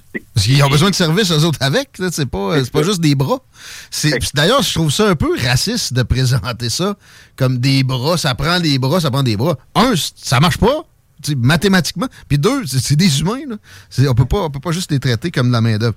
Euh, Très intéressant comme d'habitude. Puis euh, en passant sur la crise du logement, il faut regarder ce qui se produit avec le tribunal administratif du logement, qui est l'enfer. J'ai vécu moi-même quelque chose en ce sens-là comme propriétaire récemment. Euh, pas de réponse au bout du fil, des, des, formulaires complètement débiles sur le site Internet où tu te fais, tu te fais retourner ça 15 jours après. Euh, donc, tu perds de l'argent en à côté avec pas de possibilité de réponse. T'arrives là, sont en train de rigoler euh, à quatre sur place, puis il euh, n'y a pas de service. Alors que quand les propriétaires perdent de l'argent, ils n'investissent pas dans d'autres dans d'autres choses. Euh, c'est à, regarder les métiers de la construction aussi. Je voulais t'entendre là-dessus spécifiquement. Ça me semble positif ce que le gouvernement Legault amène. Moi, je ferais ça plus deep, là, mais, quand même pas mal. Ça manque un peu dedans, là, mais l'idée, là, c'est pour les gens qui n'ont pas suivi ça. Là. Au Québec, il y a le cloisonnement des métiers. Et donc, euh, il y a plusieurs, plusieurs professions. Je pense qu'on en a 23 au Québec. Là. Fait que ça veut dire que le gars qui pose la céramique peut pas proposer, mettons, le prolard ou vice-versa. Puis, ou le gars qui fait qui tire les joints, c'est pas le même qui a posé le G-Brock. Bon. Fait que c'est un peu, ça devient que c'est très, très lourd, ça alourdit, ça, ça augmente les coûts. Ça a été fait à une époque où euh, il y avait des problèmes de chômage, puis on se disait plus on va puis on va créer de la job artificielle d'une certaine façon. Mais là, aujourd'hui, on a le problème inverse. On a une pénurie de travailleurs, on est pogné avec des reliques du passé. Donc, c'était un peu de ramener ça. Malheureusement, le projet de loi va pas suffisamment loin euh, dans ce sens-là. Nous autres, on aurait souhaité qu'ils adoptent carrément le modèle de l'Ontario. Ils ont réduit ça grosso modo six métiers. Là. OK. Nous autres, ils parlaient d'une dizaine avec... Euh, la mouture. Parle d'une dizaine, puis là, il va falloir que ce soit les travailleurs qui ont fait après un certain nombre d'heures, c'est-à-dire un certain nombre d'années dans le métier. Puis, ils ont mis toutes sortes de barrières là, que les syndicats leur ont imposées. Là. Et, malheureusement, ça a dilue le projet de loi, mais l'intention initiale était bonne. Euh, je, vais aller en commission parlementaire, parce que là, c'est juste un projet de loi. Il n'a pas, pas, encore été adopté. Moi, je salue quand même l'initiative du ministre Jean Boulet qui a fait ça. Puis on va, on va aller présenter un, un, un mémoire pour essayer de bonifier le projet de loi pour qu'il soit un petit peu plus respectueux là, des travailleurs puis des entrepreneurs, puis réduire le coût de la construction, puis augmenter la, la, productivité, puis augmenter le nombre de logements qu'on peut construire. Parce que si on a un, un, marché de l'emploi qui fait en sorte que les travailleurs sont bloqués puis que les chantiers, ça prend beaucoup plus de temps, mais on ne pourra pas bâtir le nombre de maisons dont on a besoin dans une période où il y a vraiment une crise de grave. C'est mieux que rien. C'est pas assez vite, c'est pas assez, mais bon, on va le prendre. Et euh, le, le, spectre opposé à toi au Québec en politique, c'est Québec solidaire. Les autres vont se plaindre qu'il n'y a pas assez d'investissement dans le logement social, comme si on pouvait héberger de façon gouvernementale une vraiment forte partie de la population, puis comme si le logement n'était pas une responsabilité, mais vraiment un droit. Euh, le déficit en soi, est-ce que euh, tu as des attentes? Je, peux juste, finir là-dessus sur Québec solidaire, parce que je veux que tout le monde comprend bien. Oui. Québec solidaire, lui, il dit qu'il faut construire des logements sociaux, puis il se scandalise quand on construit, par exemple, une tour de condo. Des as des condos vont se vendre 500 000 ou qui vont se louer 3 000 par mois. C'est des affaires les riches. Mais il faut, c'est pas connaître l'économie, c'est rien comprendre de la société que d'affirmer une telle chose. Parce que le gars qui va s'acheter son condo à 500 000, là, ben, il va quitter celui qui ah est à 300 ou 400. C'est quelqu'un qui va l'acheter, qui lui était dans un, qui louait un logement à 2000 pièces, qui lui louait un autre un logement à 1000 pièces, et ainsi de suite. Puis c'est pas le, gars qui est le, plus pauvre va profiter du fait qu'il y a plus de logements. Quand on augmente là, on, on va ça, ça, enlève une pression, puis ça, ça donne plus de logements au monde à des meilleurs prix peu importe le type de logement. Fait qu'il faut arrêter de dire que quand on construit du logement riche, c'est pas bon. Ça aide tout le monde. Ça prend plus de logements plus pour les riches, plus pour les pauvres, plus pour la classe moyenne, plus pour tout le monde. Faut arrêter de jalouser un et l'autre. Si on pense comme ça, on s'en sortira jamais. Très bien dit. On dirait que l'échelle sociale, monter des étapes d'une échelle sociale pour eux, c'est mal. Peut-être une volonté de garder captif euh, ouais, un électorat. C'est juste l'exemple d'Airbnb. Airbnb, d'interdire ça, ça va aider à, à la pénurie de logements, alors que c'est de la bullshit. Comme investisseur, c'est une possibilité de moins. Fait que ça te tente moins de te lancer dans l'immobilier, puis c'est tout. Euh, ils, ont, ils ont exactement le, la vision des paradigmes inversés. Qu'est-ce qu'il faudrait? François Legault sur les déficits, euh, là, on a-tu une idée déjà de ce que ça va être? Le budget, c'est Ben, c'est le mois prochain, c'est au mois de mars. Ouais. Ce qu'on sait, c'est que là, hier, il a fait une conférence de presse, le premier ministre, puis il en fait pas beaucoup, hein, ces temps-ci, il parle pas beaucoup aux médias, là. Et euh, là, il est allé leur dire que, euh, attendez-vous à ce qu'au budget, là, ça va être... euh, Un gros déficit. Largement déficitaire. Les mots qu'il a utilisés, c'est largement déficitaire. Puis, ce qui est le plus odieux, bon, d'abord, c'est c'est inquiétant qu'ils disent ça, parce que il n'y a pas de raison que ça soit largement déficitaire, parce que ses revenus n'arrêtent pas de monter en raison de l'inflation. Et euh, là, il a blâmé hier les profs. Là, il a dit qu'il avait donné beaucoup d'argent aux profs, puis que c'est pour ça, puis à un moment donné, ben, rien ne se perd, rien ne se crée, fait qu'il faut payer les profs plus, fait que vous allez vous ramasser qu'on va endetter les prochaines générations pour ça. Ben, moi, pour moi, là, d'abord, c'est totalement faux. Puis Je trouve ça un peu odieux qu'il accuse les profs parce que c'est pas les, c'est- je veux dire, c'est lui, là, il y avait une occasion, ça fait cinq ans qu'il est au pouvoir, il y avait toutes les occasions du monde de balancer le budget. Il est pire que les libéraux qui l'ont précédé. Euh, François Legault nous avait promis qu'il allait balancer, il n'a pas balancé. Il nous avait promis qu'il allait créer de la richesse. Il a dit non à l'exploitation de nos hydrocarbures alors qu'il avait promis qu'on allait les exploiter, c'était ça qui allait nous faire nous développer notre richesse. Il avait dit qu'il allait réduire la taille de l'État de 5 000 employés. Depuis cinq ans, il a augmenté de 55 600. Même plus que ça, je pense. les chiffres, c'est de, la de dernière campagne. Pour moi, il faudrait faire un check, ça doit être rendu à C'est ça, mais ça, 80. ça dépend si on parle de fonction publique ou employé de l'État. Parce que je ne vais pas rentrer dans, les débats méthodologiques, mais, mais il a augmenté 11 fois plus que ce qu'il avait promis de la diminuer.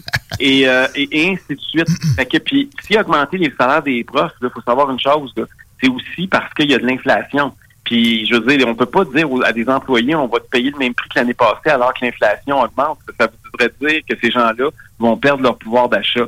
Euh, puis, s'ils voulaient aussi négocier des bons salaires avec les employés de l'État, il fallait surtout pas que quelques semaines avant, lui-même se vote une augmentation de salaire de 30% que lui-même annonce qu'il avait tellement d'argent, ça lui sortait tellement par les oreilles qu'il était prêt à donner 5 à 7 millions aux Kings de Los Angeles, des jouer des games hors saison au centre Vidéotron. Il fallait pas que Fitzgibbon, son ministre de l'économie, se promène puis ait donné 4 milliards de dollars à une multinationale pour construire une usine de bateaux au Québec. Là. Tu peux pas dire à tes employés que tu pas une scène, puis de l'autre côté, faire ce que je viens de vous dire. Ce, gouvernement-là a été mauvais et incompétent dans la négociation, comme il l'était dans bien d'autres sujets depuis qu'il est arrivé. Puis, tu sais, on regarde ça de l'extérieur, le prenez deux, trois pas de recul. En cinq ans, là, pensez-vous que le Québec s'est amélioré ou s'est détérioré? Pensez-vous que les services de santé sont meilleurs? Ben non. Tout le monde va dire non. Pensez-vous que l'éducation, ça va mieux? Ben non. Pensez-vous qu'il y a moins d'itinérance? Ben non, il y en a deux fois plus. Pensez-vous que on est plus, on est, notre budget est plus équilibré? Non, on a enregistré les pires déficits de notre histoire. Puis la liste pourrait continuer à l'infini. Plus d'État, moins de services. C'est- C'est c'est- c'est prouvé le maintenant. contraire. C'était supposé que le gouvernement, moi, j'étais un gars efficace, disait le comptable. Ben, malheureusement, il est pas efficace, puis il s'est pas compté. Puis là, il va nous arriver avec un déficit euh, qui dit qu'il va être largement déficitaire son prochain budget. Et c'est- moi, je suis très, je suis outré de ça, puis de voir qu'en plus, il essaye de, de prendre le singe, de mettre des- sur les épaules des profs en disant que c'est de leur faute. Il n'est pas à assumer sa responsabilité d'avoir d'avoir pelleté le- un, un des pires déficits sur le dos de la prochaine génération. C'est euh, une belle finale. Éric Duhem, on te laisse là-dessus. On te remercie. As-tu une activité qui- que tu veux inviter des gens à venir te rencontrer Ben, écoute, prochainement? C'est tout le temps. Vous allez sur ma page Facebook, il y en a plein, là, mais oui, je vais aller euh, dans des plein dans les prochaines semaines. J'arrive devant l'Alain. ils- Ils ont annoncé aujourd'hui, ils viennent d'annoncer qu'ils vont retirer 29 places en garderie. Ils avaient promis un CPE. Puis le maire vient d'apprendre que finalement, ils ont tiré à la plug pour aucune raison. Tranquille. C'est euh, la députée locale, au lieu de défendre ses citoyens, est en train de défendre le gouvernement. C'était assez particulier aujourd'hui. dans ce coin-là. C'est intéressant, ça. Euh, tu fais-tu encore des lives le mardi? Euh, genre, ben, je fais toutes sortes d'affaires sur les réseaux sociaux, mais j'en fais beaucoup de vidéos maintenant. Plus qu'avant, on a décidé de se professionnaliser. Très bonne celle-là en Alberta, d'ailleurs, où tu parles justement d'identité. Comme ça, avec quoi on a commencé. La boucle est bouclée. À bientôt. Merci Guillaume, à bientôt. Merci. Au plaisir, Éric Duhem, 16h55. As-tu la date du, de dépôt du budget? J'ai essayé de checker ça rapide, puis... euh, mais c'est dans, dans les prochains jours. C'est en mars, effectivement. On est déjà le, quoi, le, le 19 février, puis il n'y a pas 30 jours à ce mois-là. Fait que ça ne saurait tarder qu'on nous annonce des, euh, des dépassements. C'est ça un déficit. C'est qu'on on, on est obligé de prendre de l'argent pour l'épicerie puis de mettre ça sur la dette. La dette qui est déjà exacerbée au Québec. Et euh, c'est de la faute de la COVID. Mais il n'y avait pas une loi anti-déficit. Je pense qu'il y, a- il y a des moyens quand il y a des situations particulières qu'on passe outre. Mais là, c'est terminé. Euh, Ça nous prend un retour à l'équilibre rapidement. Il aurait dû y avoir des compressions dans l'administration.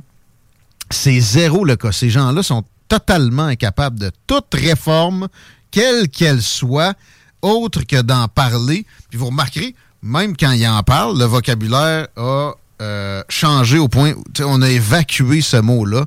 La patente à, Christian Dubé s'appelle pas réforme en santé. Mais d'ailleurs, je suis pas sûr qu'elle mérite le nom spécifiquement. Monsieur qui dit en fin de semaine qu'il aime pas la politique. Tu peux y aller, hein. Tu peux y aller gérer des euh, usines de papier de toilette. Peut-être que c'est la place où tu devrais te trouver, mon ami. Je, trouve le, gaillard sympathique. Ça a été ma première entrevue avec un senior politique. C'était ici. Puis d'ailleurs, on a entendu le schlag quand Éric Duhem, son téléphone a lâché. J'avais Christian Dubé en avant de moi dans un studio qui était ici, mais pas mal moins élaboré que maintenant. Et on a eu un spark. Ça a fait Star! Dans les oreilles, Christian Dubé a pogné ses écouteurs, puis il les il avait raison.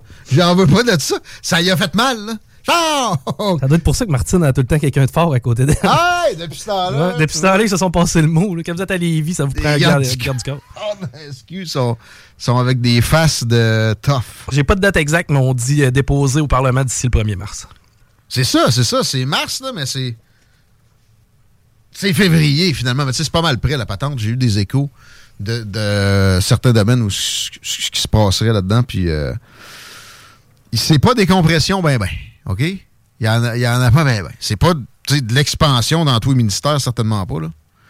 Mais. euh, mais il pense en plus. Éric Kerr m'a déjà dit ici. C'est de la bullshit que t'as pas le droit de mettre un fonctionnaire à la porte. T'as le droit. À plein. On va le faire, nous autres. On va en mettre 5 000 dehors. Mais là, c'était par attrition. François Legault, évidemment, lui, il allait pas dire on congédie du monde. Ces gens-là, si on avait leur présence à l'État depuis les années 20, ils auraient gardé les gens qui allument des lampadaires là, euh, à l'huile de baleine avec une euh, torche. Ben, regarde, ils ont gardé le fax, ça fait que pas Ouais. grand chose qui me surprend. c'est bien dit. Euh, maintenir des, des emplois artificiellement en, en place, ça leur fait pas peur. Fait que, tu t'extrapoles, ça pourrait être aussi creusons des trous puis remplissons-les. C'est des bonnes jobs, c'est des bonnes conditions. Ça donne l'exemple au privé. ça donne l'exemple au privé. Faut-tu être complètement dans le champ puis comprendre rien du fonctionnement de la, sécurité, de la société pour dire des affaires de même? il faut que tu siphonnes un agent économique pr- productif qui crée la richesse par sa magie. Il prend des, des- des matières, il prend du travail, puis au bout de ça, il y a quelque chose qui se crée. C'est magique, puis c'est lui que vous siphonnez tout le temps davantage. Ça va être un budget qui va en ce sens-là aussi. Il y aura des hausses de permis de ci, puis de, de, taxes de ça, puis etc. C'est- C'est garanti pour payer le gaspillage immonde puis immense de cette caste-là d'extrême centriste. Éric Duhem se fait, se fait pointer comme extrémiste souvent. Moi, je le trouve euh, trop, trop smooth, mais il a compris une affaire que moi, je serais peut-être pas capable d'appliquer. Puis j'aurais probablement pas les scores qu'il y a non plus dans, les intentions de vote, qui sont, euh, en passant, très bien. En haut de 10 c'est impressionnant. C'est que c'est la population du Québec le problème. Si tu leur parles de réforme, ils vont laisser tomber. C'est tout. Ils vont pas. Ils vont. oups, il y a une nouvelle de, encore dans l'histoire de guerre de crime organisé qui touche Saint-Malachie au sud de notre station de radio. Oui, j'en ai parlé en, en ouverture. Là, Euh. Il y avait une euh, opération policière. Puis, tu sais, j'avais parlé à Diane du fait que je me rappelais ce qui s'était passé en Beauce. On avait fait un grand périmètre de sécurité pour. euh, puis finalement, il y avait eu une poursuite policière dans tout ça. Ouais, Euh, ouais. qu'ils ont fait quand même un grand périmètre de sécurité dans le cas de Saint-Malachie. Là, on apprend qu'il y aurait un mort et trois blessés. Par contre, j'ai pas les circonstances exactes là, dans lesquelles. Est-ce que c'est un échange de coups de feu avec la police? Est-ce que c'était une séquestration? Je- J'ai pas Ouais. les détails exacts. J'ai l'impression sortie. que tu sais, sont, ils sont débarqués chez quelqu'un connecté dans le depuis le début, c'est beaucoup des attaques sur les Hells, mais moi j'ai l'impression qu'il y a eu un revirement peut-être. C'est inconcevable que les Hells, comme le titrait le Journal de Québec en fin de semaine, soient juste avec la main tendue après avoir essuyé autant de revers que ça. Il y a eu un gars de gang de rue qui s'est fait cribler de balles en fin de semaine à Montréal. Une vingtaine de balles dans le corps. Je vois pas comment ça peut être. J'ai pas d'informations privilégiées là-dessus. Je ne suis pas. C'est quoi son nom, le gars de JE? Claude. euh, Non, il est pas pire, pareil, lui. euh, Claude Poirier? Non, non, non, non, non. Pour moi, euh, lui, il est en maison de retraite. Là. Mais, euh, des, des matinées tranquilles. Tu, tu vois, c'est parce que les Hells, c'est large, c'est international. Maintenant, tu sais, les gangs de rue, c'est assez local. Puis, tu sais, habituellement, oui, tu sais, il y a des têtes dirigeantes, mais ça reste que c'est un peu le crime désorganisé, entre guillemets, comme on nous l'a présenté. là. Ben, si tel est le cas, il ne où que qu'un autre, frappes, là, ben, un là. autre chapitre va venir s'en mêler. Ouais, mais tu sais ça, tu sais, à la base, à Québec, là, je suis désolé, les gangs de rue, c'est pas d'eux autres, les Hells peuvent avoir peur le le voit- C'est Félix Séguin, le nom que je cherchais. Euh, on le voit à LCN. Pour une fois que ça me dérange pas qu'on soit à LCN, parce que les crapous, ils connaissent ça, puis là, on est dans les crapous un peu. Euh, ouais, les gangs de rue, s'ils s'attaquent aux Hells ici, c'est parce qu'ils ont du backup à Montréal. Évidemment. OK? Là, la frappe a eu lieu dans les hautes sphères des gangs de rue à Montréal en fin de semaine. Je pense pas que c'est de gang de rue en gang de rue. J'ai l'impression que c'est Hells qui ont dit là, tabarnak. On passe le, le, le, chef de tout ça. Je pense que c'est son frère qui ont eu. Mais c'est un message assez clair à cette gang-là que. Oh, mais non, mais c'est un bleu, lui, puis nanana. Ça marche plus de même, l'histoire de bleu puis de rouge. là. On n'est pas à, à Los Angeles en 91. là. Non, puis là, on est en guerre, littéralement. là. Ouais. Puis c'est- puis c'est justement. Tu sais, ça, c'est ça. Euh, si tu veux vendre de la cocaïne au Québec, depuis. Je disais, ça fait 10 ans que c'est comme ça. Ça fait bien plus de temps que c'est le même. Il faut, que tu- faut que tu sois approuvé par les Hells. Il faut que tu t'achètes à eux autres. Puis si tu t'achètes pas à eux autres, tu as une surtaxe. Euh, puis il y a du monde que ça fait suer depuis toujours. Puis il y a du monde qui font fi de ça par-ci, par-là. Ils ils voient pas tout non plus ce qui se produit. Il peut y en arriver de pas mal de provenance, de la pourde. D'autant plus que maintenant, souvent c'est synthétique, c'est de la, de la cochonnerie, c'est quasiment de la pinotte écrasée. Du speed. Euh, mais là, là c'est ça. Il y a- euh, effectivement un, peu de manque de relève des Hells, peut-être. Mais il y a, surtout beaucoup de, de petites têtes folles qui sont tu sais, qui s'en sont permis. À donné, c'est sûr qu'il y aura. Les Israéliens appellent ça le, de faire le gazon. là. Quand ils, passent au-dessus de Gaza puis ils bombardent deux, trois places une fois de temps en temps. Terrible. Mais euh, les Hells sont capables. De Québec, j'entendais la moyenne d'âge, j'ai de 69 ans. Ah, mais ça, c'est des, c'est des patchés. là. Il y a du monde pas patché qui sont, sont aussi pesants puis plus violents que d'autres. Plus violent, c'est souvent ça le cas. Puis, tu sais, co- combien il y a eu d'incendies criminels cette année? J'ai hâte de voir le résultat, ça va être terrible. Ouais. Ça, j'ai jamais vu autant que ça. Peut-être que oui, dans la guerre des moteurs, c'était pire. là. Ah, peut-être, mais tu sais, j'ai pas souvenir de ça. Je me rappelle des voitures, souvent auxquelles on s'attaquait, mais c'était Ouais, assez rare qu'on s'attaquait au, au commerce directement. Puis le problème, c'est qu'il y a des blocs appartements ben, souvent au-dessus de ça. là. Ouais. C'est que, tu sais, ça met du monde à la rue, des dommages collatéraux. On n'a pas fini d'en Ouais. voir. là. Mais j'ai l'impression que, tu sais, c'est ça. là. Il y, a, il y a quelque chose qui s'en vient. Puis ça, en fait, qu'est-ce que ça a commencé en fin de semaine? En riposte euh, de ceux qui, qui dominent le Québec depuis. Ils dominent la mafia carré, là. Les Hells, depuis une vingtaine d'années. là. Ils vont pas juste se laisser aller de même. Eux autres, tu, tu l'as dit, c'est international. Le gars qui. euh, c'est un dévisien, d'ailleurs, qui se pogne contre eux autres. En partie, c'est pas juste lui, je répète. Il peut pas, à 27 ans, décider, euh, puis le monde va le suivre partout au Québec, de fronter Hells tout seul. Il y a eu, il y a eu des, des- des- des approbations ailleurs. Euh, Il y a des Hells au Portugal. Ça a l'air qu'il est au Portugal, lui. Ouais, il sera en Europe, là. Il y a des Hells au Portugal. Il y a des Hells en France, il y en a partout. Sont pas, c'est pas des, des aussi violents que, aussi dominants qu'on est ici, là. Mais ils ont, ils ont leur réseau aussi, là. S'ils le trouvent. Il y a Interpol sur le dos aussi. Tu sais, lui, il est brûlé déjà. là. Ben, probablement, sa photo Non, partout. fini, là. Ah oui, c'est ça. Je vois pas comment ça va. En prison? Ben, ah, il y a des Hells qui se font tapocher en prison. Oui, oui, OK, là. Mais tu sais, c'est eux autres qui ont le cash.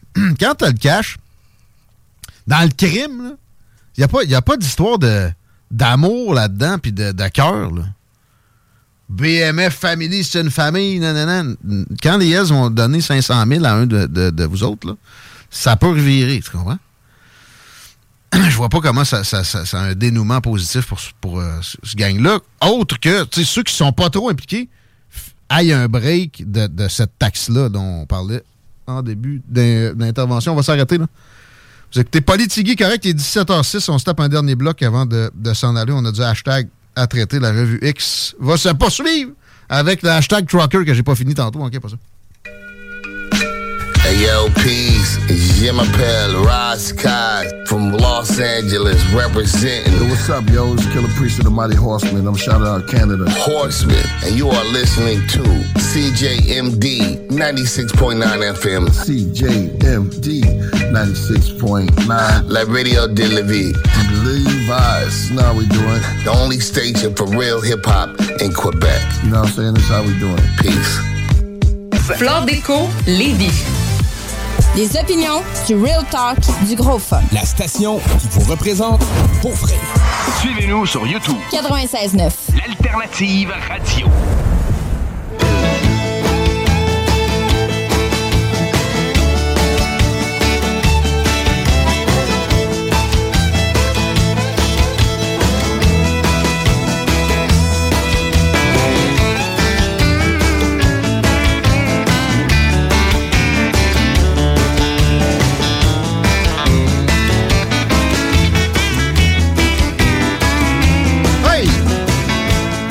5h12!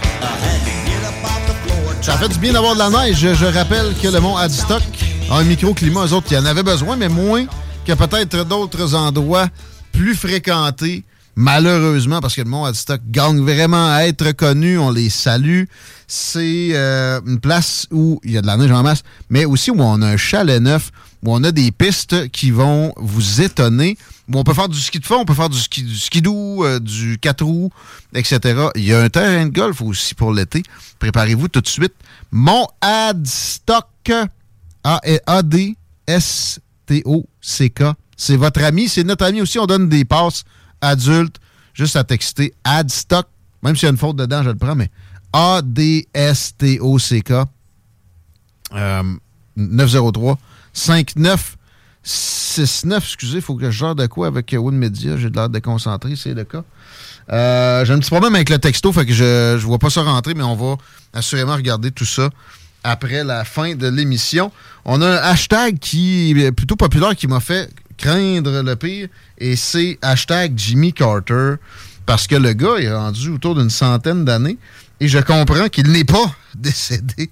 Euh, il est dans une hospice depuis un an maintenant, et il comprend ce qui se passe, il est alerte, il est un humain inspirant et euh, amazing. Je sais pas comment traduire, ça.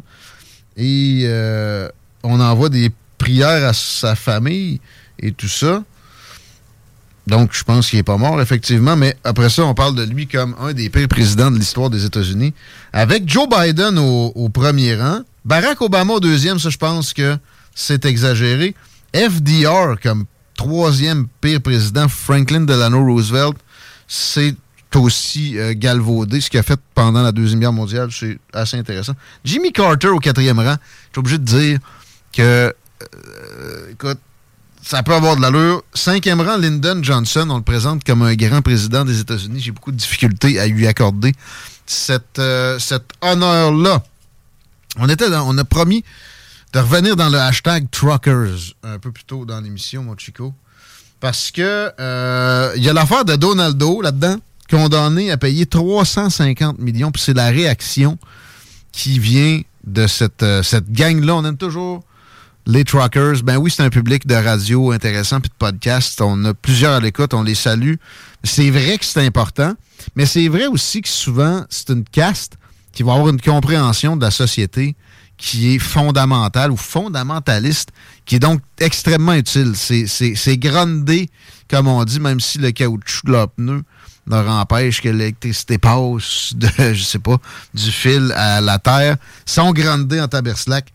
Et vous connaissez euh, une, certaine appréciation que je peux avoir de l'homme orange en question qui a été à la tête des États-Unis pour quatre ans et qui a un bilan incomparablement meilleur que son successeur Joe Biden. Là, il y a cinq poursuites sur le dos en pleine période électorale par des procureurs qui, dans plusieurs cas, ont fait des campagnes électorales parce que oui, il y a des procureurs élus aux États-Unis. C'est des procureurs démocrates, toute la gang, toute la gang qui le poursuit.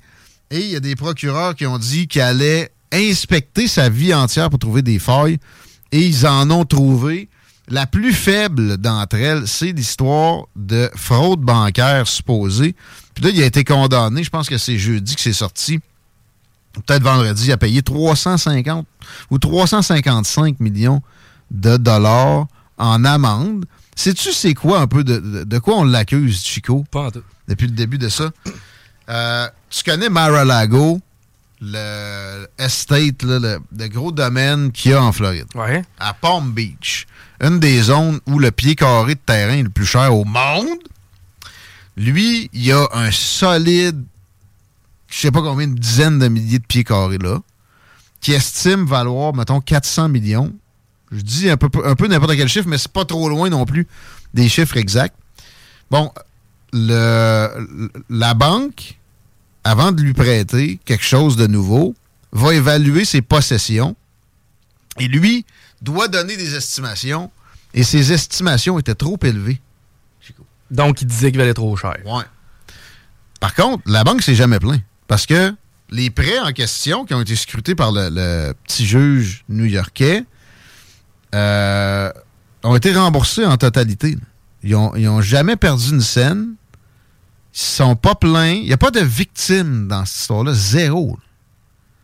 C'est des procureurs qui ont décidé sur des technicalités et des possibilités théoriques de poursuivre un président en, devenir en pleine campagne électorale comme ça, ou pré-campagne, parce que ça s'est déclenché cet automne, ces procédures-là.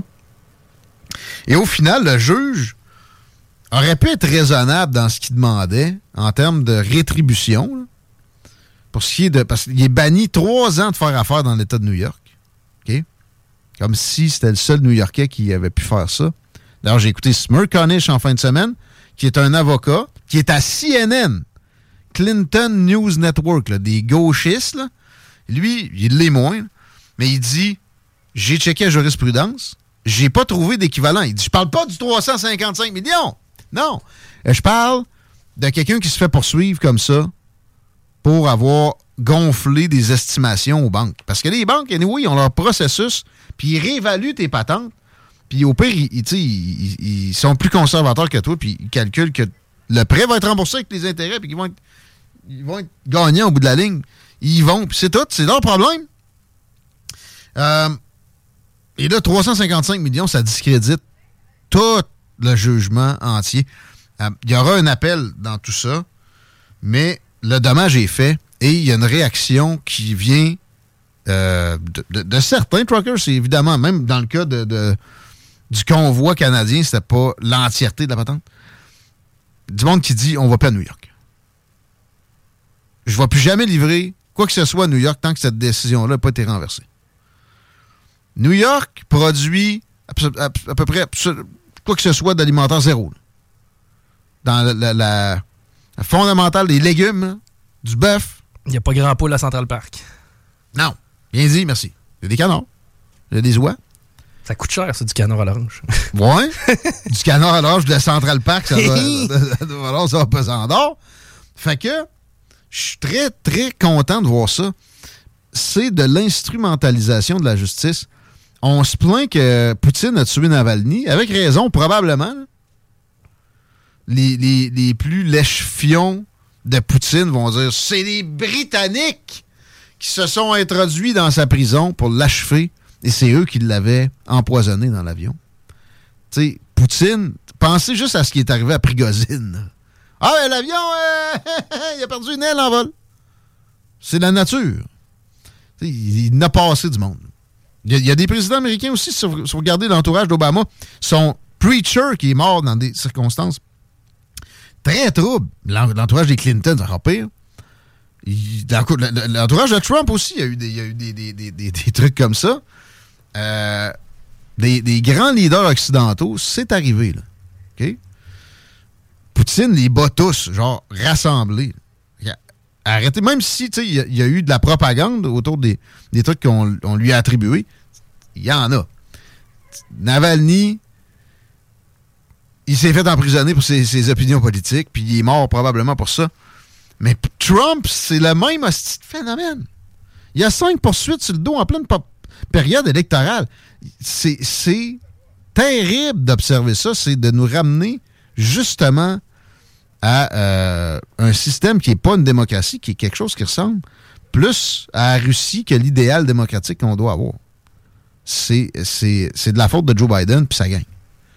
Fait que des réactions comme ça, j'espère que ça va faire boule de neige, puis que ça va être vraiment observé de, de- de- de grande façon, puis que ça fasse réfléchir du monde à New York.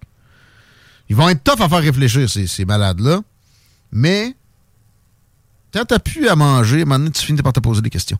Euh, Il y, a, y a- y a question de guerre civile aux États-Unis de, beaucoup d'angles et de beaucoup de façons depuis un, un moment quand même assez, euh, assez long, depuis surtout c'est 2020 où Trump a, perdu l'élection à cause de mail-in ballots et de propagande du FBI puis de la CIA, de censure aussi initiée par leurs services chez Google, chez Twitter, chez Facebook, dans les grands médias, évidemment. Si tu contrôles les grands, les grands médias puis les réseaux sociaux, tu peux plus dire que c'est une démocratie de l'autre bord. Il y a eu récemment des épisodes au Texas où le gouverneur a pas voulu suivre des directives fédérales. Il y a beaucoup de choses qui vont en ce sens-là. Peut-être qu'on en, est déjà à une espèce de guerre civile. Ça arrivera jamais, je suis pas mal certain, tout cas pas à court terme ni moyen terme, à de quoi d'ouvert, un conflit ouvert. Mais ce genre de move-là risque de se multiplier et la, la coupure est beaucoup rurale versus urbain. Si tu regardes les grandes villes américaines, c'est le même phénomène au Canada, ça devient progressiste, crasse, encrassé, pas capable de sortir de ce, cercle vicieux-là. Puis euh, ça se détériore. C'est systématique. Ça prend de l'aide de, de- du monde qui vivent hors de la pollution puis du béton. Je pense que c'est là qui est le la salvation. Mais euh, faut pas que ça soit trop en conflit. Comme là, c'est pacifique. En quelque part, je pense pas qu'il y ait des New-Yorkais qui vont mourir de faim à cause de ça, mais ça va occasionner des problèmes, ça va être fatigant, ça va obliger à des, euh, des introspections au final, parce que ça peut, ça peut être long, mais quand tu es obligé de t'adapter, tu vas finir par te questionner sur le pourquoi de- de l'initiation de la patente.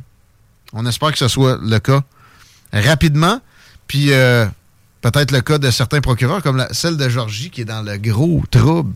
Ça servirait contre elle, sa poursuite contre le gros Donald. Je pense qu'elle va peut-être avoir éventuellement une petite introspection. A l'air, tu incapable de ça dans son faciès. Mais même si elle l'avoue pas publiquement, au final, probablement qu'elle en aura eu une ou deux. On s'arrête là-dessus, on attribue les passes dans à peu près 2-3 minutes. On va aller voir ce qui se trame au bord, ça a l'air à rire fort. 88 903 5969, vous avez encore le temps de nous te- texter Adstock puis de gagner ça. Mesdames, messieurs, euh, t'as-tu parlé du show du, clus- du cluster, Chico? Évidemment que j'ai parlé du show du cluster. Tu veux pas manquer l'hommage à Chris Stapleton par Tennessee Whiskey. Ça a d'ailleurs lieu ce samedi, donc rate pas ça. 21h, c'est du côté du cluster. 20$ piastres en pré-vente, 25$ à la porte si c'est Game Time Decision pour toi. C'est parmi les meilleures salles de spectacle au Québec. Un show de lumière incroyable, le kit de son qui est quasi flambant neuf. Bref, ça vaut la peine d'aller voir ça. Québec Brou, déjeuner en semaine à 8,99. Un brunch la fin de semaine à 15 pièces, 14,99. Vous avez pas vu ça depuis Mathusalem On vous invite à aller en profiter en fin de semaine prochaine. Et euh, toute la semaine, le café est à volonté avec le, déjeuner à 8,99. Il y a des, euh, euh, calendriers aussi. Je pense qu'on en a déjà attribué un dans le show. La pinte est pas chère, j'ai pas le droit de dire le montant, mais ça se compte sur les doigts d'une main. On va y aller par la bande comme ça. Vive Québec Brou, en plus, les plus belles filles de la région travaillent là, sont dévouées pour vous. Mesdames et messieurs, bonne fin de journée. C'est quoi aujourd'hui, lundi? Ça veut dire. C'est les deux snooze. Les deux snooze dans quelques minutes, un peu de hip-hop. Je pense que j'ai Lost Boys, j'ai Tactica, Booba,